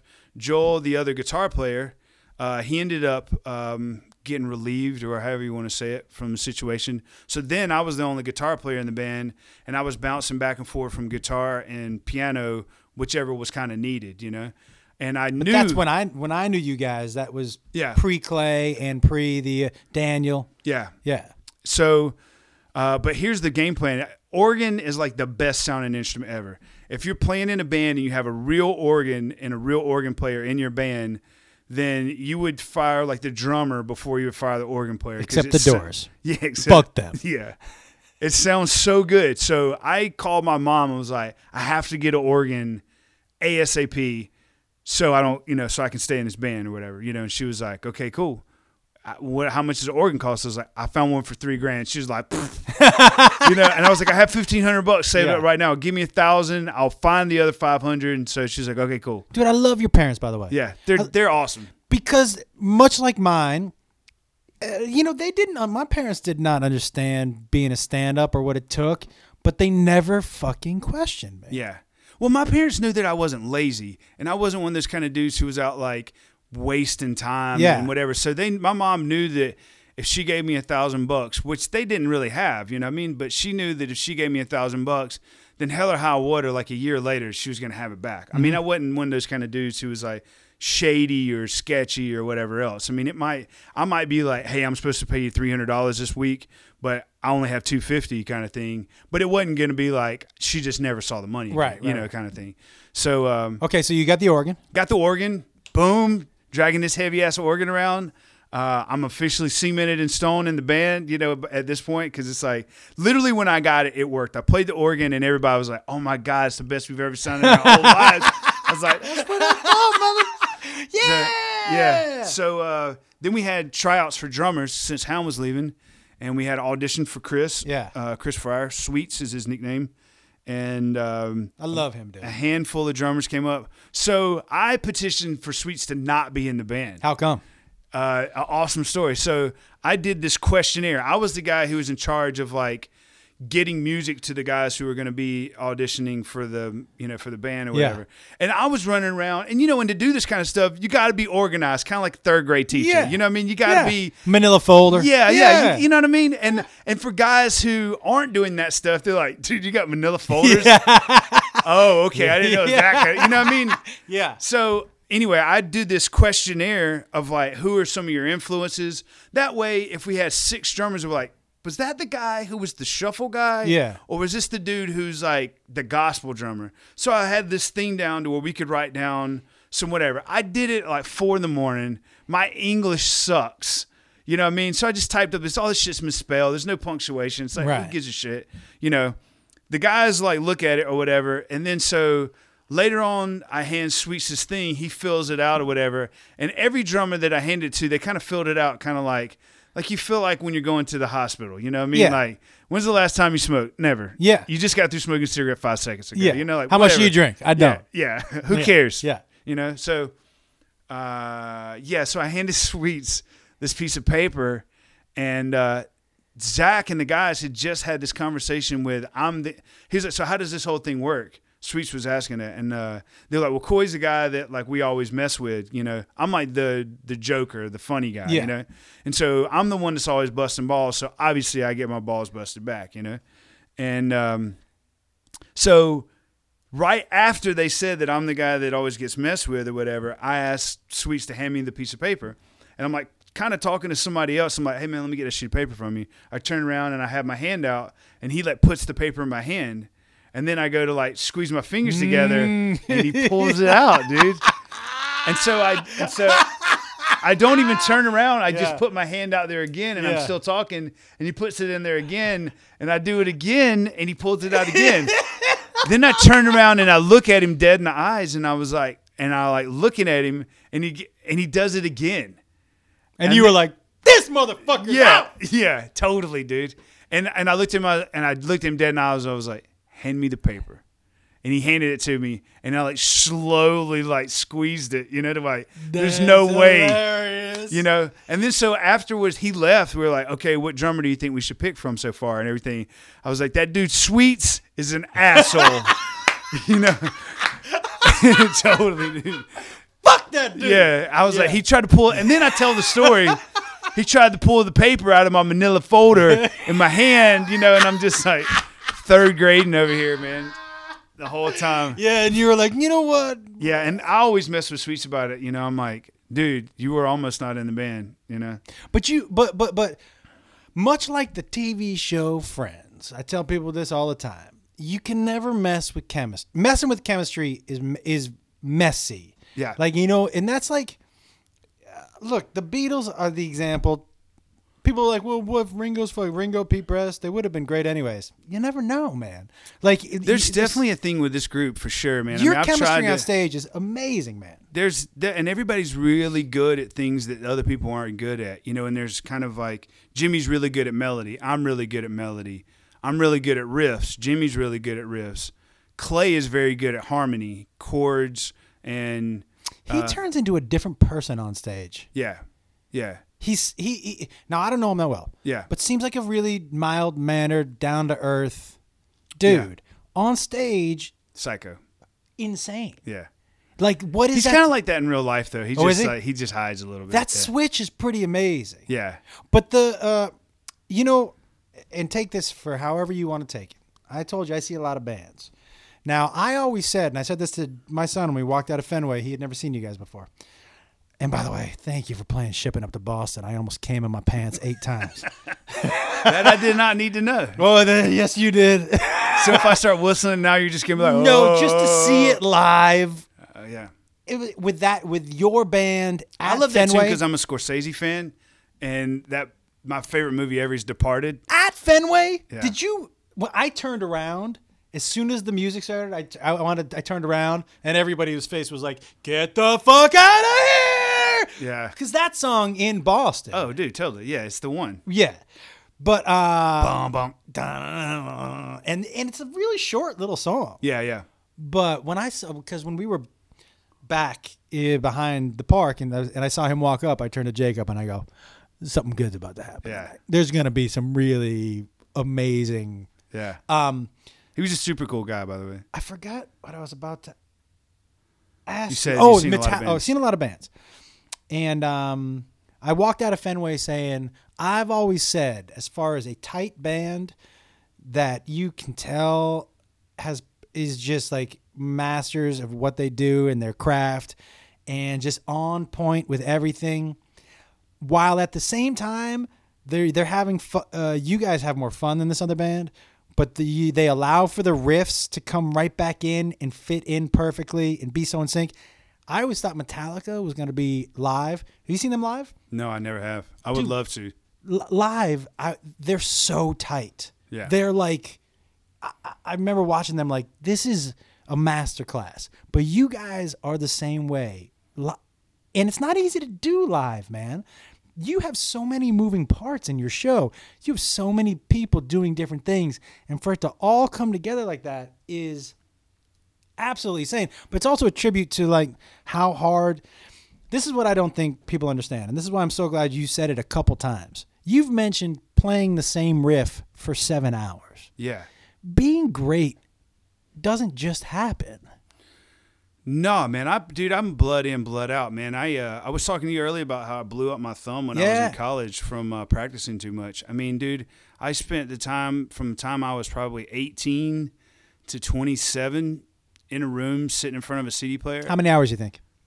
dude, I practiced eight hours a day for five years, easy. See, that's what and that was that's just uh, that's practicing. I mean, that's waking up, and and I practiced like it wasn't like I would just play. I mean, I practiced. I would go and sit down, grab some tea, go and sit down, and I had a list for thirty minutes.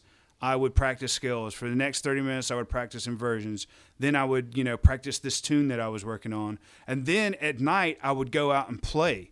You know, I'd go and sit in with my buddies, go and listen to music, go and to an open jam and, you know, play blues all night long. And, um, you know, I was, I just knew that, like, there was only one way to do this thing, man. And that was, like, to do it, dude. just the balls out, go for it. People ask me all the time. They're like, "What's the trick to stand up?" There's no trick. Get on stage. Yeah, all Get the on- time. All the time. Get on stage because that's the only way you can play guitar forever right here on this giant beanbag. yeah. That doesn't you still got to go out and play. And and the difference And there's nothing that's saying that if you even do that. I mean, No. you got to be, you know, you got to be a nice dude. You got to have like, you know, even be halfway business sense savvy. You got to know that like if you make two hundred dollars on a gig, then don't go blow it on, Yeah. you know, whatever. All right, let me let me get back. All right, so, okay, so you the band comes together. When you guys when you find when you guys when you had heard Zac the first time, any of the songs that I've heard on any of the albums, was he playing them then? Yeah, the foundation had been recorded. I didn't play on the first CD. The foundation. So Chicken Fried, been- all that had already been recorded. Yeah, yeah. And I was I remember going and sitting at Zac's house and him listening to the uh, the mixes in his truck. You know, like us sitting and listening to Chicken Fried. So Like who wrote Chicken Fried? Just him? nah, him and Wyatt. Him and Wyatt. Yeah, Wyatt Durrett. Wyatt Durrett wrote a lot of the songs that are like the big songs. Him and Wyatt, him, uh, Zac and Wyatt did. The first time you heard because his voice is to me different. It's yeah, for sure. it's Dude it's can sing. dude. It's breathy and almost like angelic in some parts. Yeah, yeah. When you first heard his voice, were you like like the rest of us? You like, oh fuck, okay, Dude, so I heard his voice for the first time when I was like 18 years old, though. I used to go and hang out in bars and we would drink and Zac would be playing.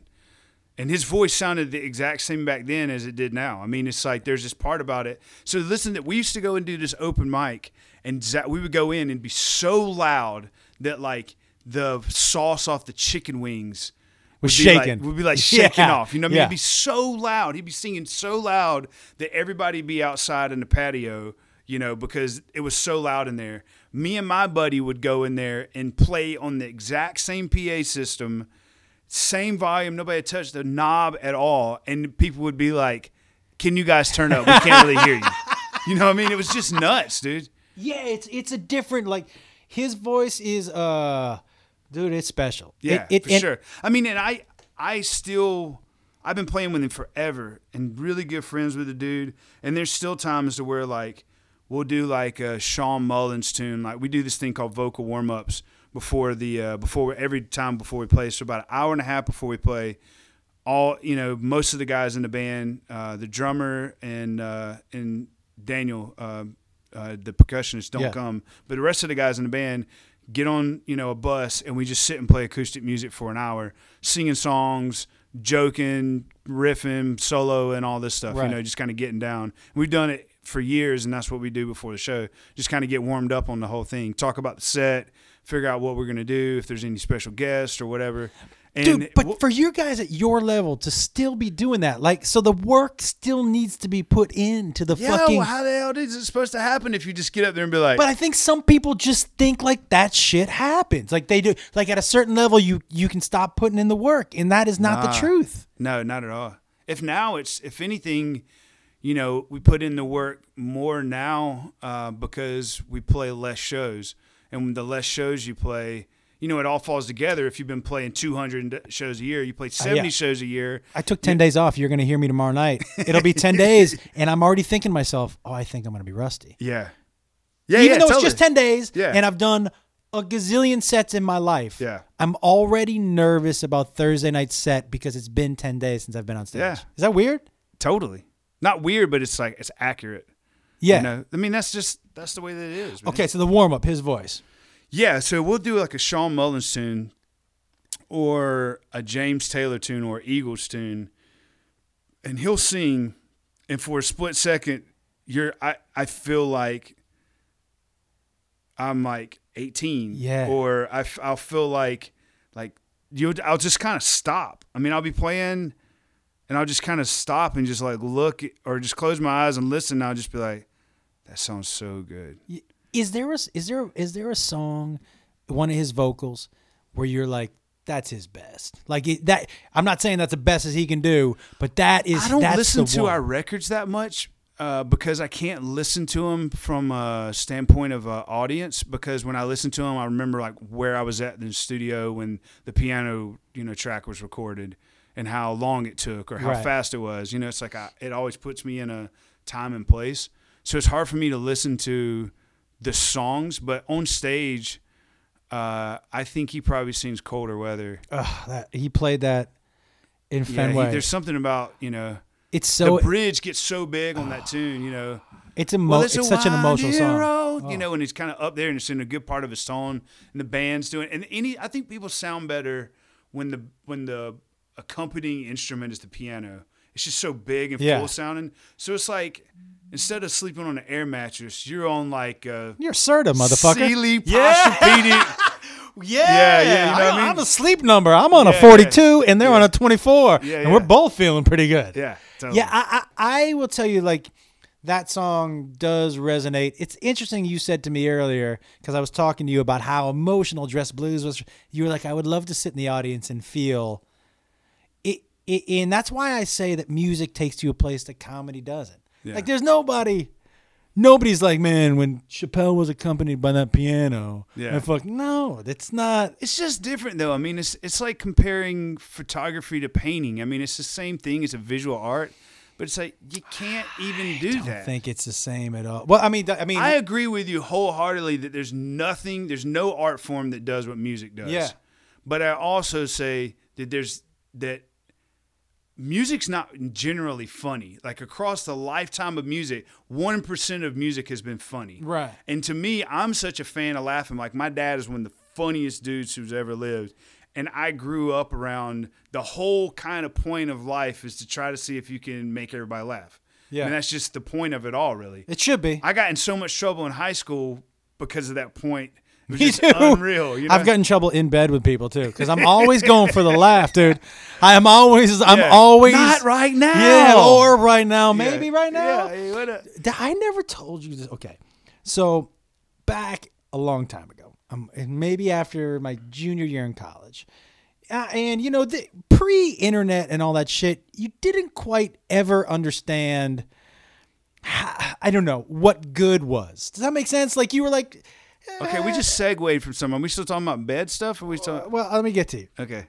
So I'm, Good is Okay, so I, my parents had bought me a guitar, and um, I was looking for a job, and I walk into a, a bar, and the guy was like, "We're not looking for we don't be bartenders," and I saw there was a little stage up above the bar. I go, "What do you guys do there?" And he goes, "Well, we do like five to seven happy hour, and we just have an acoustic guy come in and play." And I needed money. He goes, "Do you play?" I go, "Yeah." No. yeah. And he said, um, "All right, well, you want to when do you want to start?" I go, "Now, here's what I'm thinking. Well, I could learn some songs in two weeks, Sure. not coming from ground zero. Yeah. So, I for two weeks I practiced on my acoustic guitar, Yeah. and I was like, "Oh, I'm gonna fucking nail this." Totally. Why would you not? First of all, I played "Let It Be" four times. That's okay. not well, not well, but I have to tell you, middle of the first song, the dude who hired me goes, and I go, yeah, and he goes, you can stop for a second. I go, yeah, and he goes, hey, is it gonna get better than this? Damn. And I was like, better, and he was like, you're playing, is it gonna get better? And I go, no, and he goes, is this supposed to be funny? I go, I can make it funny. He goes, I would. That's what you should do Yeah. make it a little funny, dude. Because I've always been like, "You're gonna pay me? What do you need me to do? Yeah. I can do that. Yeah. Sure. Yeah, I can do that. I I, that- Figure it out later. I got hired. Fake it till you make. That dude, I got hired to entertain at children's parties, and the guy said to me, "I can give you fifty dollars extra a party if you can make balloon animals. Can you do that?" And I was like, "Yeah." Sure. Yeah. Every one of them looks like a penis, dude. It was a stick. I made sticks, snakes. I made swords, and then I would twist something up. I would twist it up, and I'd be like, "It's a dog cat," and they were like, "Dog cat? Oh, yeah!" That's awesome. Oh, and then oh, I had sex with this woman who hired me at her I kid's segues, birthday dude. party. Oh, I have no. she segue. hired you. so I came. I hired you fucked her have in a clown outfit. She hired you to have sex with her. No, no, no. Oh, I She hired that's me. kinky as she shit. hired me, and this is when I was driving a, a moped at the time, and Nice. and they the person who the who ran the party thing, he didn't let you get changed there, so you had to show up in costume So you drove a, on, dressed as a mo- as a clown on a moped. dressed as a clown. And so, and in LA, they have like bad smog. So be, the clown outfit, like the makeup, the smog would stick to it. So it was like a dirty clown by the time I got there, and I scared some kids. But midway through, the mom Can I talk to you for a second? She said she goes hey uh, I'll, I'll be i'll be in charge of paying you later. And i go okay. And she goes so just let me know when you're ready to go. And i go okay. And she, i told her i go i'm ready to go. And um, she goes oh the money's upstairs. And i go okay.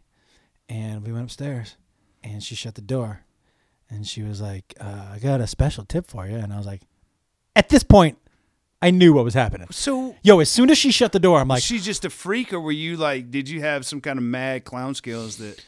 Well, I I don't think at that point in time in my life on my moped just as a clown. mean, were you buff? I mean, were you? Were you I was jacked. I was pretty jacked, but I was? I was dressed in a clown outfit. So That doesn't matter. how jacked could I be?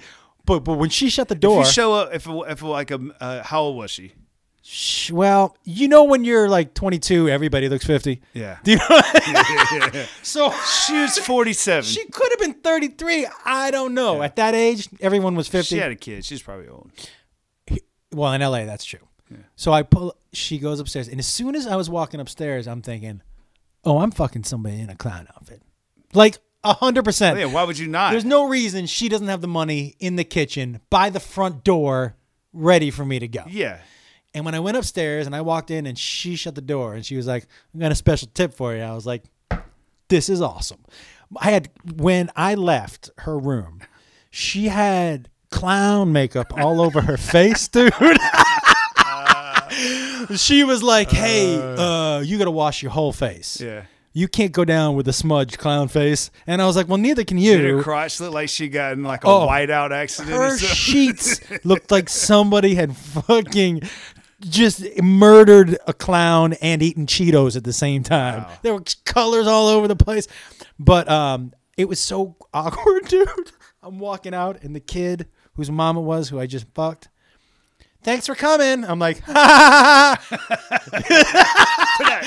yeah, you gave me a double. I did. Uh, Can you imagine like what that kid's life is like? Like, I wonder if he ever figures out that that's what his mom's up to. Because I'm sure, like, if she's doing it with the clown, it's got to be the guy who comes over for the plumbing. Or If I had just know. leaned in and been like, "You won't understand this till later, but uh, I fucked your mom." What?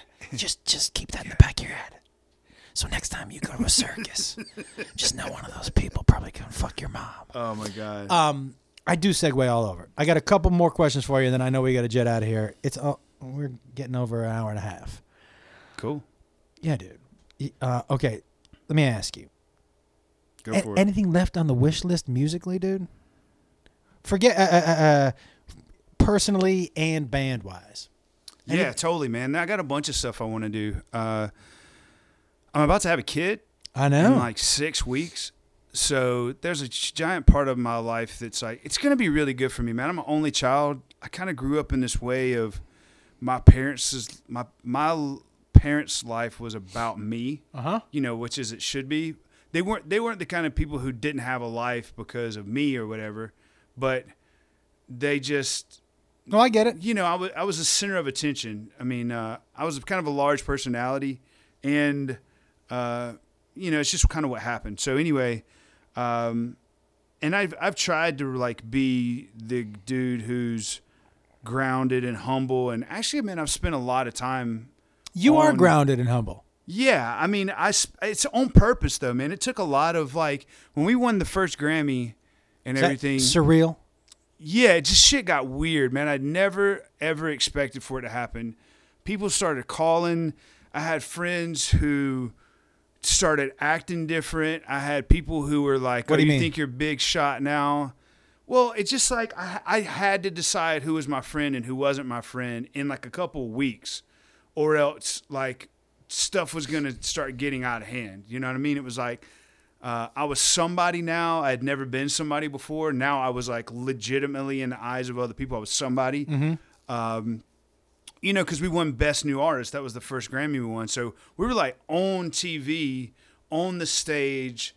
All I, all my friends and everything knew that I was gonna be at the Grammys and we were up for an award. But when we won and it was such a big award, you know, it wasn't like we won for, you know, country single of the year that's Yeah. not aired on the TV show or something like that. You know, like we went up there and I was on TV and all this stuff, and uh, it's just people's perception of, especially in small towns or whatever, of you as of people on TV is like all of a sudden I was like loaded rich and Yeah, people were that's the asking for st- misconception. yeah, yeah. Isn't it? I was still paying like five hundred dollars for rent at a, I mean, a, a month for People are like, because I was on over 200 Chelsea's. They're like, Yeah. "You living off that Chelsea money, huh?" I'm like, just so you know, before taxes and before manager, we made four hundred dollars an appearance. yeah, So no, I'm not living Yeah. off the Chelsea. killing money. it, yeah, killing it. Yeah, killing it. Yeah. So, uh, you know, it was just it just got weird, man. And uh, and there was also this thing that I could smell the the evil of success. I could smell like what it does to your personality, um, and it was very intriguing. It's like, mm, man, that smells really good. You know, that's like. And I could see myself going down that path, but every time I would go down, got down it and adventure into something, I would always kind of leave going like, man, that's really not who I am. Yeah. You know, it's just like one of those kind of things when you when you But do do you have to experience it to know that it's not who a you are? little bit. I definitely think there's a turning point where you go, okay, I don't I don't want to do that anymore or whatever, you know. And if you keep doing it, then you're going against your own path of who you think you are, you know. But um, you know, and there was certain times like going to when we like when we would hang out at Ladue and stuff like that. That's not my scene, but it was awesome. My, my scene either, but we had a good time. Yeah, we would just kill it in there, man. It would be awesome time. But you know, By the way, nobody on this podcast has heard that story, so you can tell it later. yeah, okay, Nobody. That's one of my favorites. yeah, yeah, that was a good one. Yeah, yeah. a lot of weird stuff that happened there. Yeah. Uh, so um, anyway, um, yeah, I, I just started kind of going, man, I really don't enjoy this. Like, I don't enjoy the false kind of nature of me thinking that I'm cooler than I really am, or or whatever. It's not doing anything for my songwriting. It's not like it's just like I'm kind of spinning my wheels in this whole thing. So I just just decided to check out, man. I, I bought a house on a river, like right next to my parents and basically just hung out with my dad uh, fishing and a couple buddies and just like let that whole wave of everything i could have easily moved to atlanta and been like a big shot you Yeah. know socialite in the scene and like doing this but there was just something about it that was like this isn't for me man you know i want to like i so it took a lot of effort you know to like kind of stay On the who- path. yeah on the path because i was the only single one in the band I remember you know, that. Yeah, everybody else was like married and had kids and shit like that. So I was the one who was like, you know, I can literally slide off the face of the earth if I want to. You know what I mean? Yeah. yeah. Uh, but I mean, I'm not, I'm no saint, so I had fun. I mean, I don't regret any of it. I mean, we, like you know, you and I going out and raising hell in L.A. back in the day and all that stuff was killer, man. You know. Uh, so uh, where was I going with all that? Um, I asked if you had that. We started by me saying you. You're talking about the Grammys. I said, is there still something you want to do? Oh yeah, yeah, yeah. So yeah, um, so through this whole thing, man, I, I think that I've kind of realized more and more of like who I am and what I'm uh, capable of and whatnot. And writing for sure is, you know, something that I really enjoy, and I think that the more I do it, and the more I do it with other people, the more I realize that I'm I'm good at it. You know, so just honing that skill, man. I'd love to write a song that another artist recorded. You know, um, uh, so I've been writing a bunch of uh, a, a bunch of tunes over the last year, uh, trying to just keep. You know, it's just like getting on stage. The more you do it, Yeah. you know, if you write hundred songs, there's a good better chance that one of those is going to work out. And the cool thing too is that I have my own group, so the songs that I really connect with, uh, then I ended up recording and releasing as my own, you know, my own music. Some of the stuff has a possibility of working out with the Zac Brown band. Is there something that you've written where you're like, you know, it doesn't work for your band, but it does work for Zac, or it doesn't work for Zac, but it does work for your band? Yeah, Like- there's definitely tunes that I write that I know doesn't work for Zac, and that's good for me though. I need that kind of release, you know, to know that everything doesn't have to be run through the ZBB filter. Yeah. To like somehow another uh, equate to like art or goodness or something. You know, Is is the best feeling in the world to hear forty thousand people sing a song that you wrote? it's pretty pretty dope. I'm not gonna lie. I mean, it's to me, pretty, that seems like when I was listening to to I was actually listening to Colder Weather, and I was like, "This has got to be because everybody's singing it." I'm like, Yeah. what a- an amazing feeling that you know that you affected forty thousand people like that." it's hard to wrap your head around it. It's still like there's no way to where you like you can like put it in a little bottle and put it in your Yeah. shirt pocket and be like, whenever I need that feeling, I'm Take a listening whiff of to- that. Yeah, take a whiff of that. Yeah. It's like you get this kind of like overwhelming, like whoa, and and I, being just kind of my nature, I don't really try to uh, accept it as like I did that and f- get like boasted off of it or anything. I more or less just go, holy shit, we're at Fenway Still, this is crazy. still does that Yeah, happen? yeah, yeah. Still, I mean, you're like, whoa, and I make myself like try to let my body and my mind take in as much of it as I can, and try to fill in the moment as much as I can, instead of thinking of like, you know, some kind of anxious thought or you know, like I wonder where my wife is, or you know, whatever else. I like look and find her and make sure she's cool on the side of the stage and everything or whatever, and then I go come and get it, Fenway. you know what I mean? Like, Do you ever? I'm sure this happens to you because I know it happens to me. Do you ever? And this might not happen now that you're not playing as much, but sometimes Saturday late show because you know for my we'll do. They have me doing three shows on Saturday night, by the way. oh wow, Okay, so Saturday late show. there will be a time during the last show where my mouth is moving and there are words that are coming out of my mouth, And you're kind of yeah. but I'm thinking to myself, what time is my plane tomorrow? yeah. Oh, now if I get to sleep by 2 a.m. Oh yeah, totally. Yeah. Does that happen with you yeah. guys too? Yeah. Hey, Where you th- what you're playing, your fingers are try hard to to not let that happen though, because I think that uh, uh, it's by default. I mean, it's just like you could you could go to like you know some Buddhist temple and make some journey to travel all the way across the world and get there and be like, I'm going to meditate now and be up there and be like, did I leave my you know Is the did you I could be in the the- best, most Yeah. awesome. You know what I mean? So I try to like, you know, really remind myself that uh, that you know nobody gets to do the kind of stuff that we're doing. People pay a lot of money to come here, and so I try for at least that hour and a half, two hours, three hours, however long we play in, to really leave that shit off the stage, and let you know music be kind of the religion and the language and the passing back and forth of the crowd to the audience. And and anytime I start thinking of anything like that, I remind myself, you know, hey, you know, you can always think about that stuff Yeah. 30 minutes from now. You know, like it's not going anywhere. But I feel like that it is kind of common in your band, only because I wa- like watching you guys. There, there aren't that many bands that look like they're having as much fun as you are. Yeah. And in order to have fun, you have to be in the moment. Yeah. Uh, you know what I mean? For sure. And you guys really feel like you're in the moment a lot of times. And look, I've seen you from the Troubadour Yeah, to Fenway. to Fenway, Yeah. which has been quite a the Mint where there was like 80 people. Yeah. Like that, you know, to Yeah, yeah, Fenway. yeah. And it's been amazing. But the thing that has been consistent is you guys always look like you're having a good time. Yeah, I mean, it, there's it's because I mean, one part of it is everybody's really funny in their own way, Yeah. and we spend so much time around each other to where we know each other inside and out.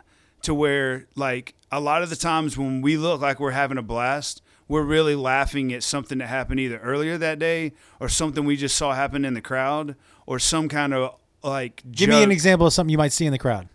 Uh, like the other day, this dude uh, took his shirt off and started. He had a long sleeve shirt on and started swinging it by the end of one arm. Yeah. And you know how as you swing it, it kind of twirls around and c- turns into like a rope. Yeah. And so, uh, and he had like a tattoo across his chest and everything, and he was close enough to us where you, I felt like I could hear him. Yeah. You know, like he was that like close. It was like twelve rows back. Right. You know, and he was like swinging his thing. He's like, yeah, yeah, yeah, yeah. You know, whatever. And he was just whooping everybody's ass around him. Like this old lady, he got it. He got it in the face like three or four times. I mean, Not the first time she's had it in the face. Bop, you know, and he was swinging it fast too. And he's just drunk and just going for it like this is my favorite shit in the whole world and he's just beating everybody's ass around him and we start looking at it like you know we're in the middle of like highway 20 ride or Right. some like slow song his dude's you know going for it and we're just up there like golly man you know Any practical Wow. jokes on your tour? no that stuff is kind of dangerous it kind of gets out of hand Because is there somebody on in your band We- that takes we- it to the next level a little too quickly? Nah, everybody's real mature about like you. We have I'm to. not. This is like a submarine, dude. I mean, we're we're like locked in on this thing, and you can't be pissed at somebody that close without like Something bad happened. yeah, yeah, tiger, you yeah. know, tiger instinct coming out, and next thing you By know, the it's way, like I the saw- band broke up because I saw in the early days a couple of wrestling matches that I was like, oh, this shit is fucking like I'm Yeah. not getting involved in Well, that. we used to be really. We'd go out and drink, and then come back to the bus and start wrestling around, dude. And it would be Dude, like Hopkins. brothers Yeah, going hard, going hard, hard, hard. And by the way, there's some big boys in the band. Yeah. and Jimmy it knows what he's doing. Yeah, Jimmy's like a a world class Muay Thai Yeah. boxer. I Like, saw- he would trash you, dude. I saw a couple of where you guys went- got into he- it. I was like, oh no. He so he tried to teach me some boxing lessons. I get him to I train with him every once in a while. We work out together and stuff, but he I was like, You gotta show me some boxing stuff. So I got there, he showed me some moves, and I was like, All right, let's just like let's go for it, you know? So I start coming in and he's like doing his thing and I'm like, All right, what what was that? And he was like, maybe two percent. And I was like, Really? I was like, All right, let's kick this- Kick it up? Kick it up, dude. Let's do this. And then he just comes in and beehives my head, dude. I mean, he just hits me with like two or three combos, and I turn around and run.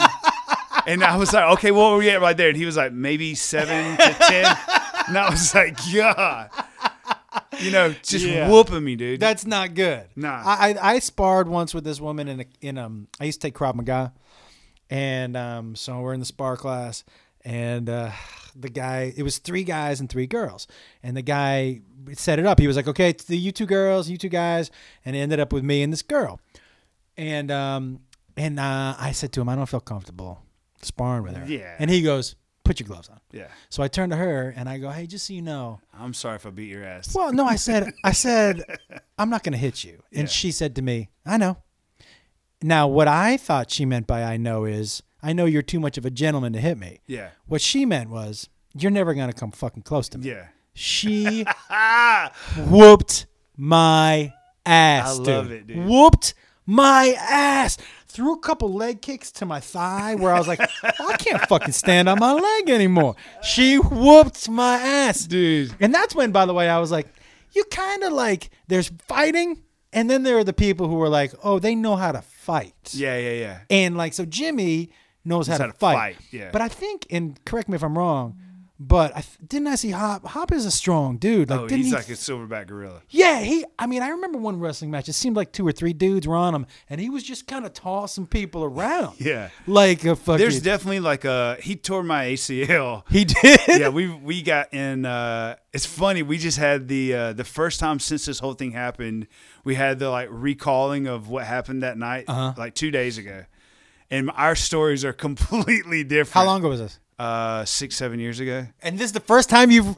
Yeah, we well we we kind of talked about, it, Right. but I talked about it on my own. Yeah. and he probably tried to never talk about it because it was a bad night for him. You know, uh, basically it just took it was me being a complete jackass and drinking too much and just being like Did he throw thinking you- he he's threw my you down? oh yeah thinking that he's like my big brother that Yeah. I want to like play with you know what I mean or whatever and he's like big brother no play you know Big Brother Smash. yeah yeah totally And what? How, how did? How did your knee get fucked up? uh, we wrestled in the hotel, and uh, somehow my leg got tangled up up under it, and um, uh, I gave it hell. Though I will say, for being as drunk as I was, I uh, was pretty proud of myself until I lost.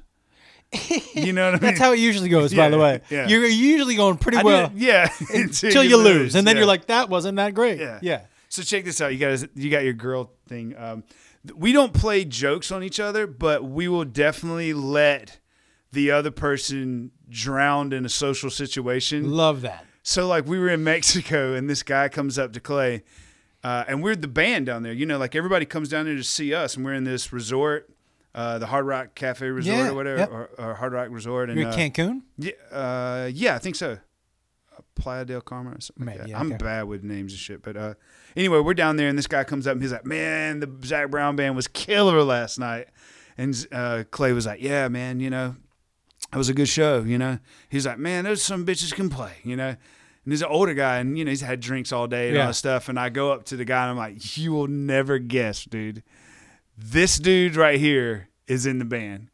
But you didn't tell him you were in the band. No, band. hell Oh, no. That's a good one. Yeah, and he was like, Clay looked at me like, "Oh god." He's like, "You're in the band," but he didn't throw me under the bus. He didn't. No, which I thought was classy. He like he just was like, "Okay, touche, you got me." Yeah. You know, because he could have been like, "This guy's in the band too," whatever. So anyway, we'll do that kind of stuff to each other That's fun stuff. like all day long. Yeah. So we were in Boston. This was like maybe five years ago. I think we were in Boston, but uh, so we're hanging out. We're at this bar afterwards, and this was back when like we would go out after the show and like go and grab drinks and all this Yeah. stuff because we'd never done this stuff before, you know. So like you're gonna play Chicago for the first time, like we're definitely going out that night, Yeah. you know, kind of thing. The seventh time you've been to Chicago, you're kind of like, Let's go know, back to the hotel. yeah, yeah. Yeah.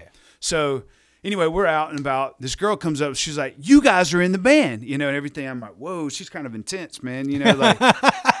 and she's like, "We're like, yeah," and she's like, "What are you guys doing?" And we're like, "We're just hanging out." So we hang out and drink with her for like 30 minutes. She's kind of annoying, pretty intense, you know, like a, like a like a spicy bulldog version of Rosie O'Donnell or something, you know, like a Holy younger. shit. Yeah. That Yeah. that yeah. doesn't sound great. Okay. So, um, you know, and and so because Rosie O'Donnell is a spicy bulldog version of Rosie O'Donnell. it's like a younger, more gymnastic. wow, a little yeah. more agile. Yeah, okay, yeah. all right. And so um, we're hanging out or whatever, and uh, and I'm like, this girl's getting on my nerves. We gotta leave, man. You know. And so I look at Jimmy and I'm like, let's go, dude. So me, Jimmy, and Hop uh, leave the bar, and uh, we tell her we're going to some place or whatever.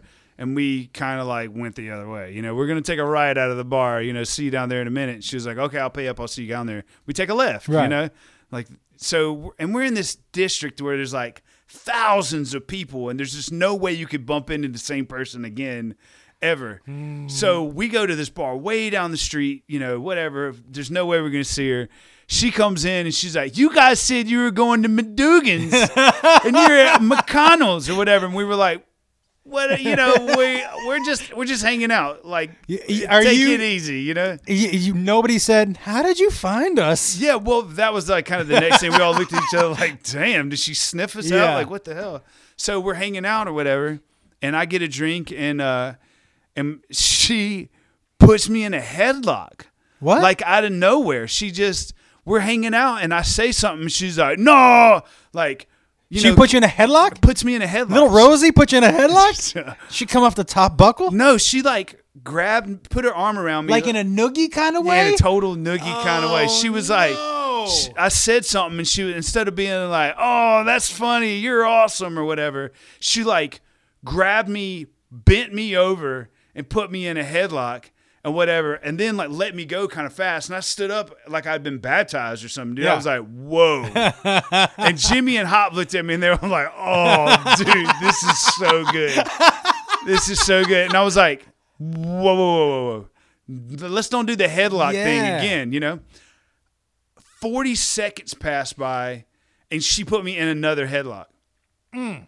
But this time it was one of those like cranked neck neck to the side, like cranked up. Not kind of- noogie. She gave Yeah, you a muscle too. Yeah, like like the the thing. And so I like grabbed her elbow and like pulled it off of me and everything. I stood up and I was like, whoa, whoa, whoa, whoa, whoa! Don't put me in a headlock. Before I could even How get funny out is that? headlock, she had put me in another headlock.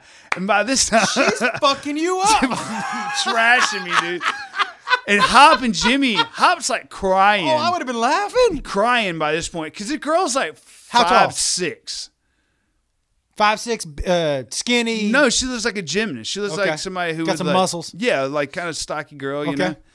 And uh, she's got this real annoying like um like accent too, you know, like a Boston accent, but the kind that's like Yeah, that's you know, super southern. Yeah, you're super like, southy. Oh I mean. God, Yeah, yeah. you know. And I stood up and I'm like, "Do not put me in another wham." And she puts me in. This is the third one by this time. Now, is your face in her titties? I don't know. I can't. Yeah, I'm kind of like jammed all up in it. That's the last thing I'm thinking about though. This right. isn't No, like. but I'm not in the headlock, and- so it's the first thing I'm Yeah, thinking of. No, this is like, how do I, you know? So Because it's it's you're right now. It's borderline embarrassing. my buddies are Jones, but you're starting to get mad. I'm starting to get. You're starting to get mad because right now, you know that time where someone does something to you and you go, "Ha, okay," Yeah. but the next time you're like, "Ha, okay," Yeah, yeah, yeah. you're This starting is- to get this mad. is the third time. So this is where I get up and I'm like, if you put me in another headlock, you know, I swear to God, and I, and I started, I was like, just leave. We don't want to hang out with you. Yeah. Nobody wants to hang out with you. And then I, I like, I hurt her feelings.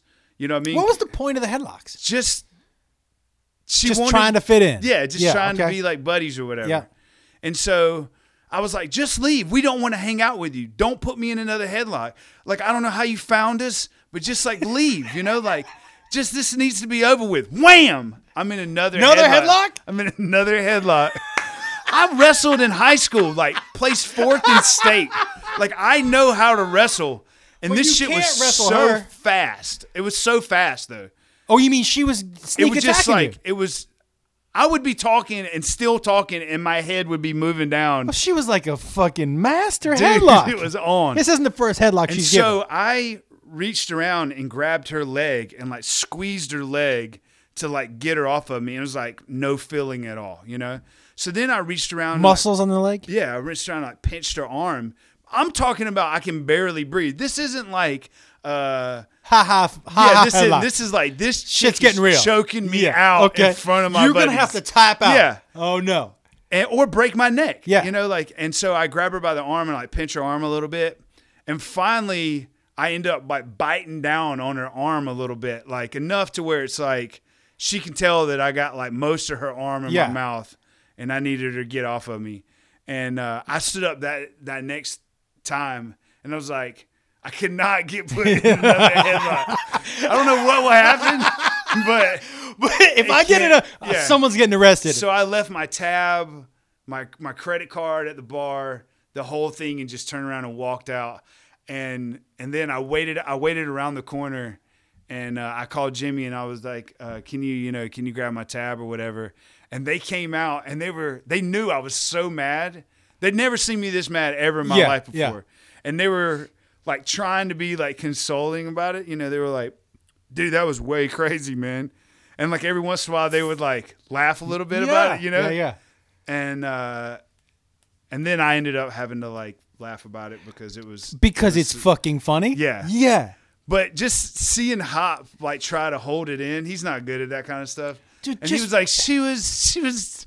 She was, uh, I don't know what she was doing. She was beating your ass. I don't know what to say, you know? Uh, That's awesome. good stuff, dude. Yeah. Uh, I, from your perspective, he- tell me the story about us going to Les Deux for the first time. Oh, okay. So uh, we had this conversation. Well, first of all, we were in a van. And My we had- minivan. Yeah. Well, I picked you up in my minivan. Yeah, yeah. Well, okay, so that wasn't well. One time we ended up getting in with Clifton Collins, and Clifton met us over there. And as we were going in, we had started playing this game of like trying to knock people's feet out from under them and all this stuff. So there's this whole line of like all these people waiting to get around, and we come barreling through this like red carpet entrance where Yeah. you take pictures, like trying to knock each other down Yeah. and shove each other like 13 year old kids or Yeah. something. You know?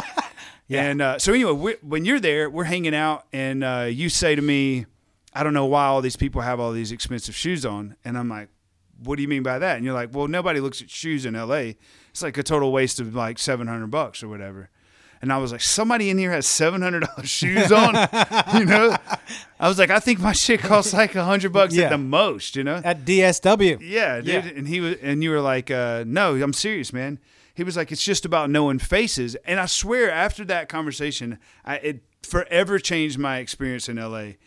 I think I would have caught on sooner or later, but it's amazing when you're there how your facial recognition gets super heightened. Oh, yeah. because you see people that are on TV Mm-hmm. and all this stuff, kind of like in everyday situations. You're constantly, not only that, you're constantly looking to recognize somebody. yeah, Not only are there people you recognize, but you want that person next to you to be somebody you recognize. Yeah, yeah. Right. Yeah. Yeah. Uh, but it's hardcore because it's like another part of your brain gets fired up Yeah. more than you know. It's like that same thing when you like walk into the prom, how you trying to find out where your buddies are. You Yeah. know, you like scanning the room, like, oh, they're over in the corner over there. Cool. It's like you that same thing in your brain gets lit up when you're in LA. So anyway, uh, uh, you're like, I don't know why everybody pays for expensive shoes, blah blah blah. And I was like, you know, I was like, I totally disagree with you. I don't think that like LA's like that, you know. And you were like, dude, like it's from the shoulders up kind of lifestyle around here. Like that's all that matters. for guys. yeah, Yeah. Or for girls, I guess it's from the boobs yeah, up, yeah, you yeah. know, or whatever. And uh, and so I was like, you're full of shit. There's just no way. I just totally agree. And you were like, I'll pull my nuts out of my pants and walk around here, and nobody will know. And I'm like, I got five dollars on it, and you were like two hundred dollars, and I was like, I could get two hundred dollars in like maybe three minutes. Yeah. So I turned around and talked to the guys like, Josh is gonna pull his nuts out. We're gonna pay him two hundred dollars, and he's gonna walk around. And we were like, for how long? And you were like, twenty minutes, and we were like, two hundred and fifty. we we're gonna throw in a bonus round, you know. And so uh, we had the money in like seconds. I mean, Yeah. everybody in Everybody the was band, in. Yeah, everybody yeah. in the band threw in like ten bucks just to be like, okay, this is crazy. But then what got weird is you like you pulled your nuts out and then you stood and hung out with us and we are like, no, mother, you can't, you can't. We're not trying. We didn't pay you two hundred fifty dollars to show us. But then I walked around, didn't I? then so we were we were like, you got to you got to go away. You, like, Yeah. you can't hang out with us with your nuts out. You know that's not cool. So then you ballsy walked around this entire and this is like a club in LA called Les Deux. this like an outside where you would see like Paris Hilton Yeah. like back in the day Yep, kind of yep. thing. You know, this It is like packed. yeah, it was packed, Yeah. but it's like the hot chicks and like it, this isn't like some Cool spot. barfly. No. This is like legit super hot chicks. You know, everybody's got on you know thousands of dollars worth of clothes, Except for place. us. Except for us. Yeah. and Yeah. uh, and you go up to this dude and Captain Morgan him. I Captain Morgan posed with my nuts out. Yeah, and he ended up being a guy who was faking. Uh, do you remember this? Uh-uh. As a American Idol winner, this guy was was trying to be the redheaded guy with the beard who won American Idol like six years ago. Oh, I don't remember. Anyway, he looked like that dude and was telling everybody that he was him. And you were over there having a conversation, and you came back like, I just talked to this guy from American Idol with my balls out. danced around the. I danced around the dance floor. Dan- not one person noticed. nuts not out. one. I, Full twenty minutes. nuts out in a packed club, dancing with people, talking to people. leg up on the fountain. Captain Morgan from motherfuckers. Yeah. Not, even one. one. noticed. No, and and I have nuts. Like, Oh yeah, they're nice. yeah, they're not. That's not like a terrible little like. They're it's- not Trump nuts. No, They're hanging Yeah, nuts. yeah. I will tell you, man. Like I told you, my buddy and I used to. We call it hanging brains. Yeah. And we used to go into bars and to see who could do it for the longest, and whoever did it for the longest got free drinks. And like, we, so we we would. I, there's no way I could do that. my friend put his nuts in a woman's purse while he was talking to her at the bar.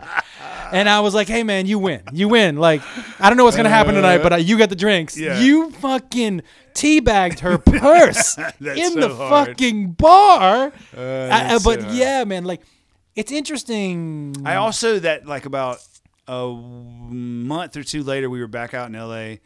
and uh, w- I didn't eat, so we were back out at this club, Yeah. and uh, we were in this like horseshoe section or whatever, and I didn't eat for for the day and had like a couple of drinks, and uh, I hadn't been drinking much water, so I realized like, man, I'm like starting to get kind of like slurry, Yeah. you know, after like two drinks kind of thing, uh, three drinks maybe. Uh, so I like I need to get some water and eat some food before you know this just gets where I'm not you know where I want to be or whatever. So uh, I decided to take a step outside of this circle of people where I was at, uh, and I leaned over, but I stepped on this girl's foot. But when I went to retract my foot to where it already was, I was like leaning at an angle to where there was no way of recovering my balance. And when I when I put my foot back to where I was, I fell and face planted this chick right in the crotch. I mean, like hard, like boom, right in the crotch. I try to catch myself, so I throw my arms up, almost pull her entire dress down, and like where her bra's showing and everything. And then I fall between her legs, and and the whole time I'm just like, what just happened? And Wyatt's the only person who saw it happen. And he's like crying about the whole thing. And then she screams while I'm up under her, like like spread out across the floor like Yeah. I fell out of a tree. She's like, "Stop touching me!" So the whole party turns around. Oh, no! And it looks like I'm this creepy dude who's like crawling all over or whatever. But it was like I fell out of a tree into her crotch. Can I tell you, she has told a story before, and she started the story with this. Did I ever tell you about that time that dude headbutted my pussy? Yeah, it was it was more like nose butted. Like it was like straight Went in eyeballs. like straight MMA. Yeah. Do you watch MMA? Oh, totally. Do you know what I watched? Like, I, first of all, I could never do it for a myriad of reasons. I'm too much of a pussy. But also, as soon as somebody's kind of like sweaty asshole was in my face, I would tap out. So we've been doing jujitsu on the road, and Jimmy's like, Have you really? Yeah, He, I hear Jimmy's. Jimmy's good at jujitsu as well, and he's been showing me because I wrestled in high school, so I'm well aware of like a good part of like how you know MMA works. Yeah. You know, jujitsu is a different thing because in in Greco-Roman style wrestling, you don't want to get on your back. That's where you lose a But point. you but jujitsu, that's where you're safest is on your back, kind of. You know, so. Uh, and he started teaching these moves, and then you like literally have to like sit on him, you know, like have your junk all on his like Yeah, ribs and yeah. stuff, you know. And we got cups on, and we're wearing pants and all this stuff, you know, but uh, or shorts or whatever else. But you know, the first time it happened, I was like, Whew, Yeah, you yeah. know, like, I play violin beside you every night. Yeah. You sleep in the bunk right above me, and now my nuts your are on my are stomach. chest, Yeah. you know? Like, and it was, and I looked at him. I was like, is this does this ever not get weird, dude? And he was like, yeah. After a while, it's just he's like, I know, man. It's just whatever. And then he like kind of does this move, and I like fall over, and I'm like, okay, show me how to do that. Yeah. you know. Well, I'll, I can look past the nuts on my stomach if I can do that to I could, somebody. like, if I could, yeah, do some of the. It's pretty easy. There's like a handful of moves. You know, there's like maybe f- ten moves, and the rest of the other forty or 50, 100 moves or whatever are all kind of based off of What some derivatives of off of those? Yeah, so it's pretty cool. Once you get like these ten moves down, you're like in the game. You're definitely going to get stomped in by a black belt, but somebody else who knows these ten moves, you can have fun. You know. Yeah, that see for me like that sparring at Krav Maga really did prove to me like, oh, there are people who kind of know how to fight, and there are people who are thinking to themselves, I'm gonna throw this, so they throw this, so I throw this, so they throw this, and then I can game, knock yeah. them out. Yeah. and I don't even like that's not where I'm at. My first thing is, man, I Punch hope- him in the face. yeah, yeah. Man, I hope this doesn't hurt. That's my whole thing. Yeah. My first thing is this is where I make my money. Yeah. So Papa doesn't want to get hit in the face. So I'm doing everything I can to protect that area there. And after that, we'll work back from there. She gets you a good headlock going, dude. Yeah, dude, I wish I could call her. I wish I could call. Do you know, I, when I uh, split from my ex, I, one of the things that I had decided I was going to do is I was like, I really want to kind of Noah's Ark women. Like I don't want to I don't want to get married before I'm like, "Oh no, no, I had sex with someone who looked like that." Right? do you know what I mean? Like Yeah, yeah. that was one of my things because I'm one of those guys like when people are like, "Do you like this?" I never say no There's if I've never done it. there's a lot it. of flavors out there too. I mean, it's like I- when you start being a dude, you can start like going do you what short blonde ones, Yeah. tall, you know, I, I did more like I but this I Southeast Asia kind of. I dated a like a like a muscle woman. Oh. She had a little. She clearly took some tests. She had a little deeper voice than she probably should have. But but Hold she- on, I wish you could see my face. Yeah, I know. right. But she had like muscles, dude. Like, hold on, man. Like, what kind of muscles we talking about? Not Like bigger muscles than you have. in the same. We're in the same ballpark. It's she, dude. Her arms. You got some. I mean, you, you work out a little her, bit. You got some guns. arms. Her arms. She, she was so vascular, dude. And let me tell you something else. You know what else she had that I don't that I decided that night that I don't like? I don't need a six pack on my women. yeah, Smooth stomach. Yeah. But if it's like, do you ever see that Bugs Bunny cartoon with Yeah, like, and now the Crusher, and the wrestler, comes out and he makes those muscles and it's muscle upon muscle, like so when we started going at it, and like I put my arms, She arms, smell like a dude. she smelled like cocoa butter, Nice. like tanning oil. yeah. When I put my arm around her and I felt like her lats come to that, and you know, there's like that valley in the middle Yeah. where the lat, like where the back, and I'm like, oh no, like I, I was like, first of all, I can't have sex with her on top because if I grab that back, I- I'm gonna, I'm gonna be, it's gonna take me out. Do you know what I mean? So how when you say dated, is this like a like a month kind of thing or like a, Uh, night and a half. the first night we went out, this is no joke. The first night we went out, somebody spilled my drink. We were walking by. She was like, "Hey, you gonna apologize?" And I was like, "Whoa, whoa, whoa!" Yeah. Calm down. though. I was like, I was like, "Listen, I don't know what's gonna happen later in bed, but this can't happen right here. You go up to the dude like you're gonna kick his ass. You're like, look, she's pretty violent, man. You're gonna need to step away from dude, dude, can I tell you something? He says to her, "What?" And I go, "I got this." And I go, "It's, it's all good. It's all good, man." And he goes, "Okay." And she goes, "It's not all good. He spilled your drink." I'm like, oh, we got, take, it, take it down a notch. Yeah. like, "I'm glad to know you got my back in a fight." But don't get me in a fight. No, in a fight that you're gonna have to win for me. But There's dude, a friend she was, of ours who has this story of, uh, and he gets told like a pretty good bit, but about how uh, this guy was hooking up with this girl, and she was like, uh, like kind of aggressive, you know, like you know, like slap me in the face kind of thing, Yeah. you know. And he was like, okay, you know, all right. So he like, you know, like kind of just you know swatted her a little bit or whatever. She's like, no, like slap me, and he was like, you know, then she was like started cussing at him and being like, you know, I said, you know, and, and he was like, all right. So he like slapped her, you know, and she was like, yeah, yeah, yeah, harder. And he was like, next thing you know, he's just wailing on her kind of, you know, and, uh, and so she ended up like, they got to where they were like trying to, like, she was on top of him and she was trying to like hold him down or whatever. And he said that, you know, like she was like he was like bridging up, Yeah. like mus- and her arms were straight and his arms were straight, and she was like like standing above him, kind of thing, and he was like holding her whole weight up by his arms or whatever. And finally, uh, she like his arms gave out and he dropped down, and she like flipped over his leg, and like bent, and he's this guy's butt naked, Right. Like you know, oh, they're rolling around on the bed. yeah, yeah. And she like pinned his legs over by his head or whatever. Oh no. so his dick is pointing at his face. Yeah, and his uh His asshole straight up in the air. yeah, just Did she go in? He said Did she go in? no. He's, he he said the sl- the slogan that comes from his whole thing is, is "Put my legs down now." Yeah, yeah.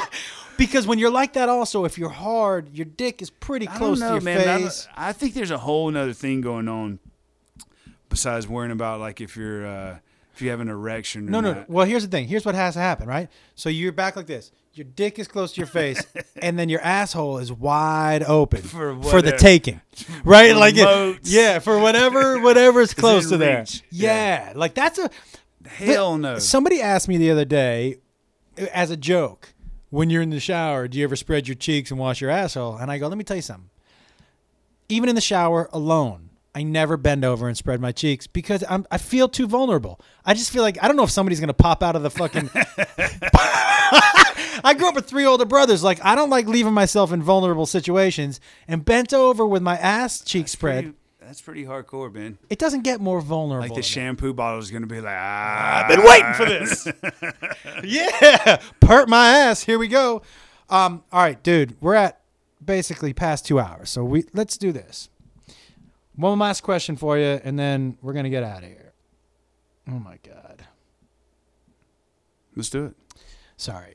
There are people asking me why, if I'm doing my spot tonight in L.A.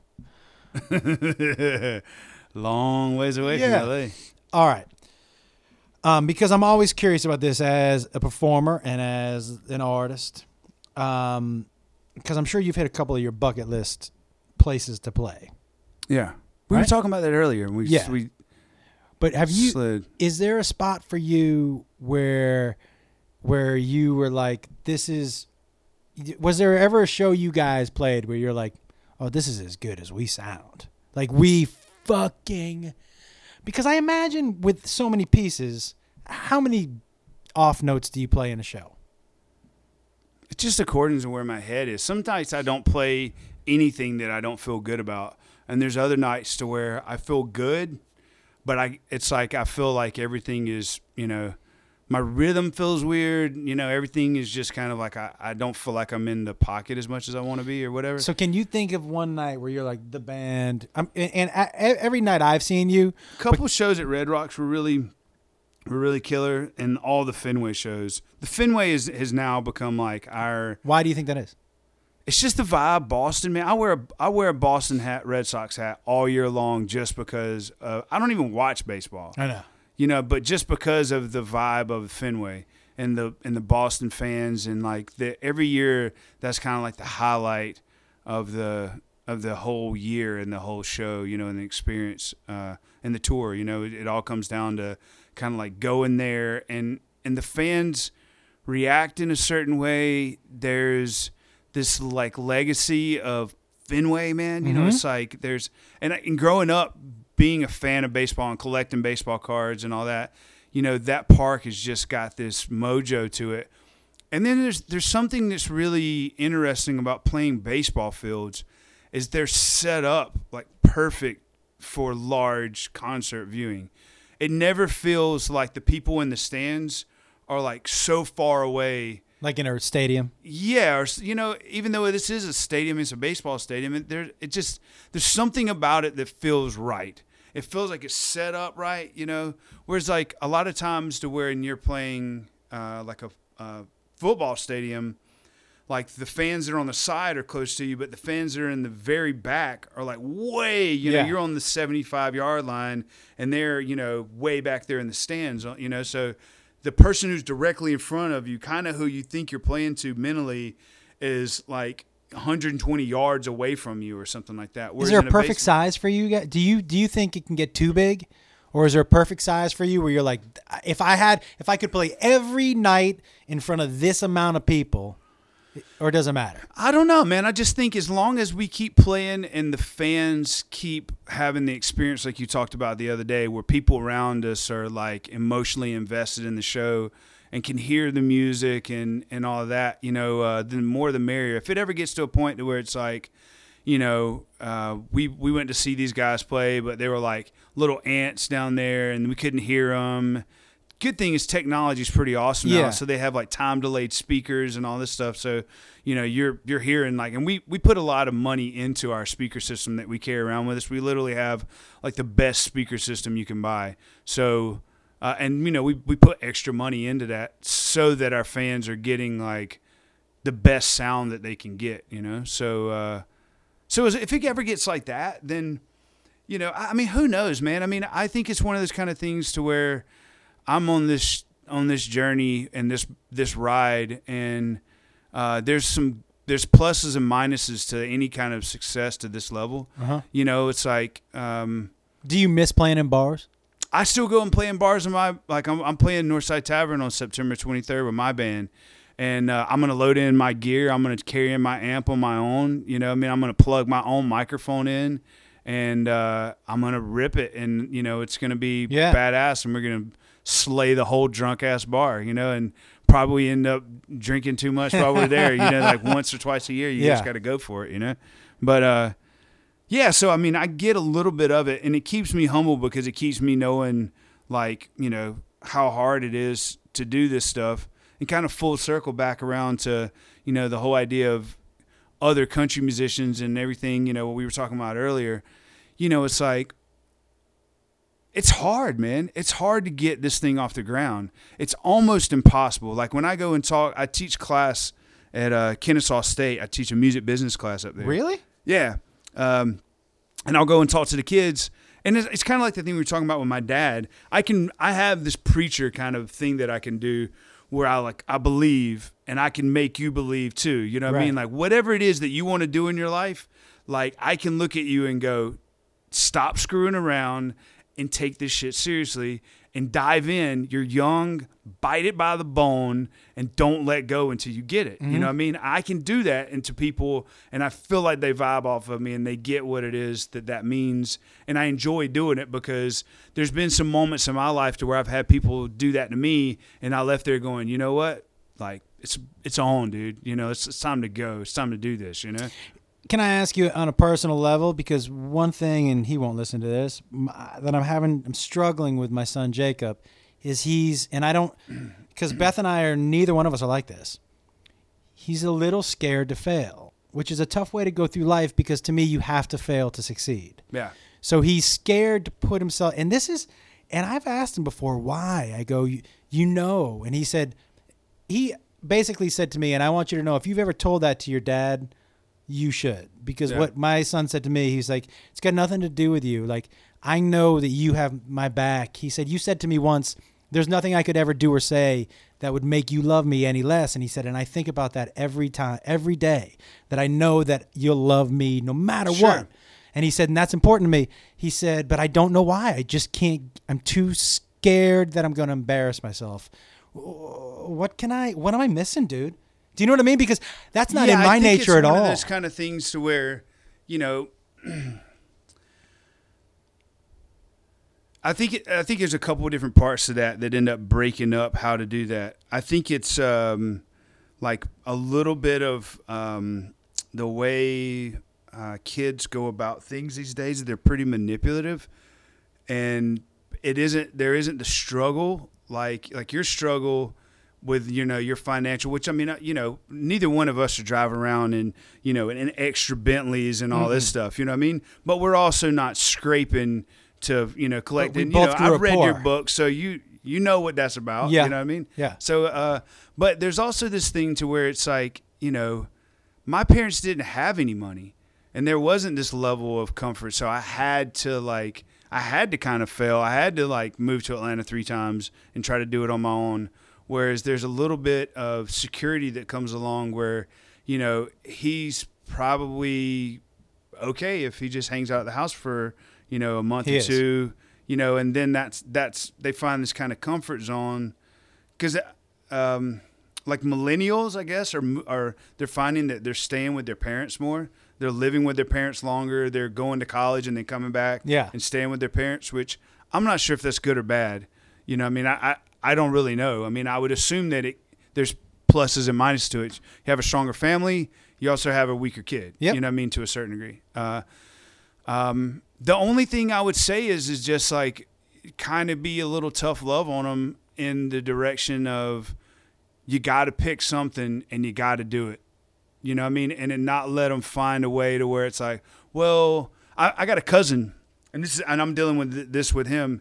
Uh, I love this dude, one of my favorite kids ever, but he's learned how to be really manipulative through life, and he learned he's put so much time and energy in, into playing his parents Yeah. to where he's gotten so good at it that he can just kind of without them knowing because they got all they got other kids they got bills they got a house they got other lives to do with. So they kind of don't realize that he's playing them but from his point of view i look at him and i'm going oh you got this thing wrapped up dude instead of going out and getting a job you'll just tell them that you're looking for a job and that'll give you another week and then That's you know what's happening right now. and then the next week, you're like, you know, I'll, I, well, that one didn't turn out. I got this one. I'm going to another interview. And you love them, so you keep getting them the thing. And next thing you know, it's been six months, and then it's been a year, you know. And I looked at him, and he got in a little bit of trouble, which caused the kind of microscope to come down on him. If he wouldn't have got in trouble, he probably, um, and it was just petty, dumb shit that he got in trouble with. But, you know, and I, I have these long conversations with him, and I'm like, when people say your name, I ask how you're doing, and they go, well, you know, and I was like, you don't want to be that dude. You want to, when people ask how you're doing, you don't want to go, well, he's been at the house for a while, he's figuring it out, you know, that kind of stuff. You want to be like, yeah, man, he's killing it. He's got this, this, and this. I was like, because you're at this point, you're like 20, I think he's 22, 21 right now, 21, 22. And I was like, you're gonna realize that next thing you know, you'll be 30 years old. And at 30 years old, you won't have accomplished stuff because you're gonna be have, been manipulating the situation to where you're gonna have this kind of like C minus job and you're gonna have this kind of C minus lifestyle. And I was like, you see how I have my my house set up. I have a studio. I have all this stuff. It's all this shit I busted my ass for. Mm-hmm. You know, like day in day out. I was like, I know you think I'm riding around on the bus signing autographs, and you know, because that's when you when he comes and sees me, he sees me at shows, and I'm doing that lifestyle. Right. You know, and he thinks that I'm just like walking around on a cloud. And I was like, but, and I talked to him through what my day's like, how I didn't get sleep for four, four days because we were doing this crazy traveling and I had to be around all these people and you know and then this thing happened and then I got home and you know the basement had flooded or whatever else and I have all Life this shit. yeah yeah you know it's just what I'm dealing with. And then I start telling him the proof is in the pudding. If you're gonna get a job why don't you have one? I was like you know and the cool a cool thing happened with for me to give him an analogy there was in the in the college right next to my hometown my mom used to teach at this college. She was a financial aid director of it later on, but it's this junior college right next to my hometown. This kid, first uh, person to go to college, and his whole uh, family lived like I think an hour and a half away in this really small rural town. He grabbed his tent and his bicycle, drove, you know, what four hours on a bike, you know, Uh, because an hour and a half drive in a car doing 60 miles an hour or whatever. Put up his tent in the back parking lot of his college, and the cops found him back there and said, "What are you doing back here?" He was like, "I don't have anywhere to live. I don't have enough money. All I have money is to go to college, so I'm going to college." And so they went and got him a room. You know, Really? the cops paid for him a room. It ended up spreading around to news medias, and I think he ended up getting on Ellen, and she ended up paying for his college. That's amazing. Yeah, but this dude, and I was telling my cousin the other day, I was like, "You got an awesome family. You got all this shit going on for you, and yet you don't have a job. Here's this kid who has nothing, you know, doesn't have you know anything a pot to piss in, Harley, Yeah. and he's you know whatever it takes." You know, and he was like, "Well, I don't, you know, if I get a job, then I'm, you know, do this." I was like, "Dude, wake up at five thirty in the morning, get on your bike, and drive to your job and make some money and come back. I was like, that will teach you more in that lesson right there. But there's there's this kind of like I don't know how you make somebody have that kind of drive. I, I, I don't think you can. That's the I, problem. th- I, th- I think you can, but it has to be from a you have to because I'm hard on this dude. I tell him I love him and I tell him that I'm proud of him for you know calling me, uh, but I I shoot his shit to him straight. I'm like, dude, you're manipulative. And what does he say to you? He he listens. He doesn't. He'll call me back. He he doesn't like the other day. He called and was like, "I don't know if I need to go to school or I need to get a job." And I'd already wrung his ass out a couple of times for being lazy and all this other stuff, you know. And this same conversation, I had another one. I was like, "You need to get a job." And he called the other day and he said, "I got two jobs, man." You know. So I he? think, yeah, I think it. I think he listens. And I talked to his his granddad and I talked to his his grandmother and his mom and dad. And I think it's like starting to affect him. But I'm like, dude, you can't be the guy when people say their name, they just go, well, Yeah. you know, you don't want to be that dude. No. You want to be the guy who's like, yeah, man, he's killing it or whatever. I was like, because you're 21. It isn't like we giving you a lot of chances. You had 18 to 21 to kind of get it Yeah. in a forward moving direction. If by now, then it's like, it's a job.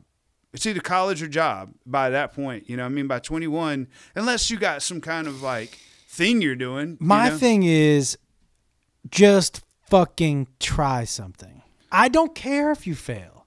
I think you got to be a little. I think the, the love thing comes in a in a in a positive way, but you got to kick it to him hard. You got to kick it to him. What do you want to do, man? You gonna you gonna be that guy who lives with me for the rest of your life? He's got till January to be out of the house. Yeah. He knows that already. I'm like, listen, I'm I But I think it's good for him. My my Yeah. mom and dad have talked to me, and I've had people. I needed that kind of shit when I was a kid. I was a button pusher.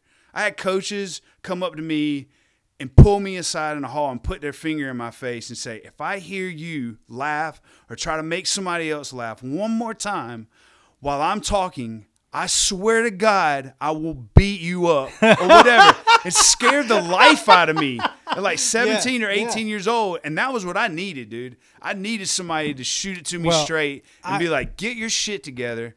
And because the whole fluffy But you know what it is for me? thing is, it's hard, man. I'll tell you, and then I, and I know we got to get out of here. The hard thing for me is there's a certain level of guilt, right?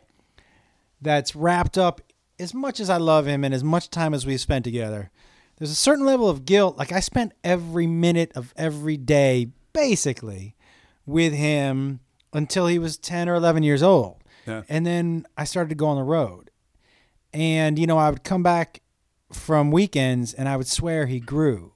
And there were changes in him and there were stories that all of a sudden I wasn't involved with. Sure.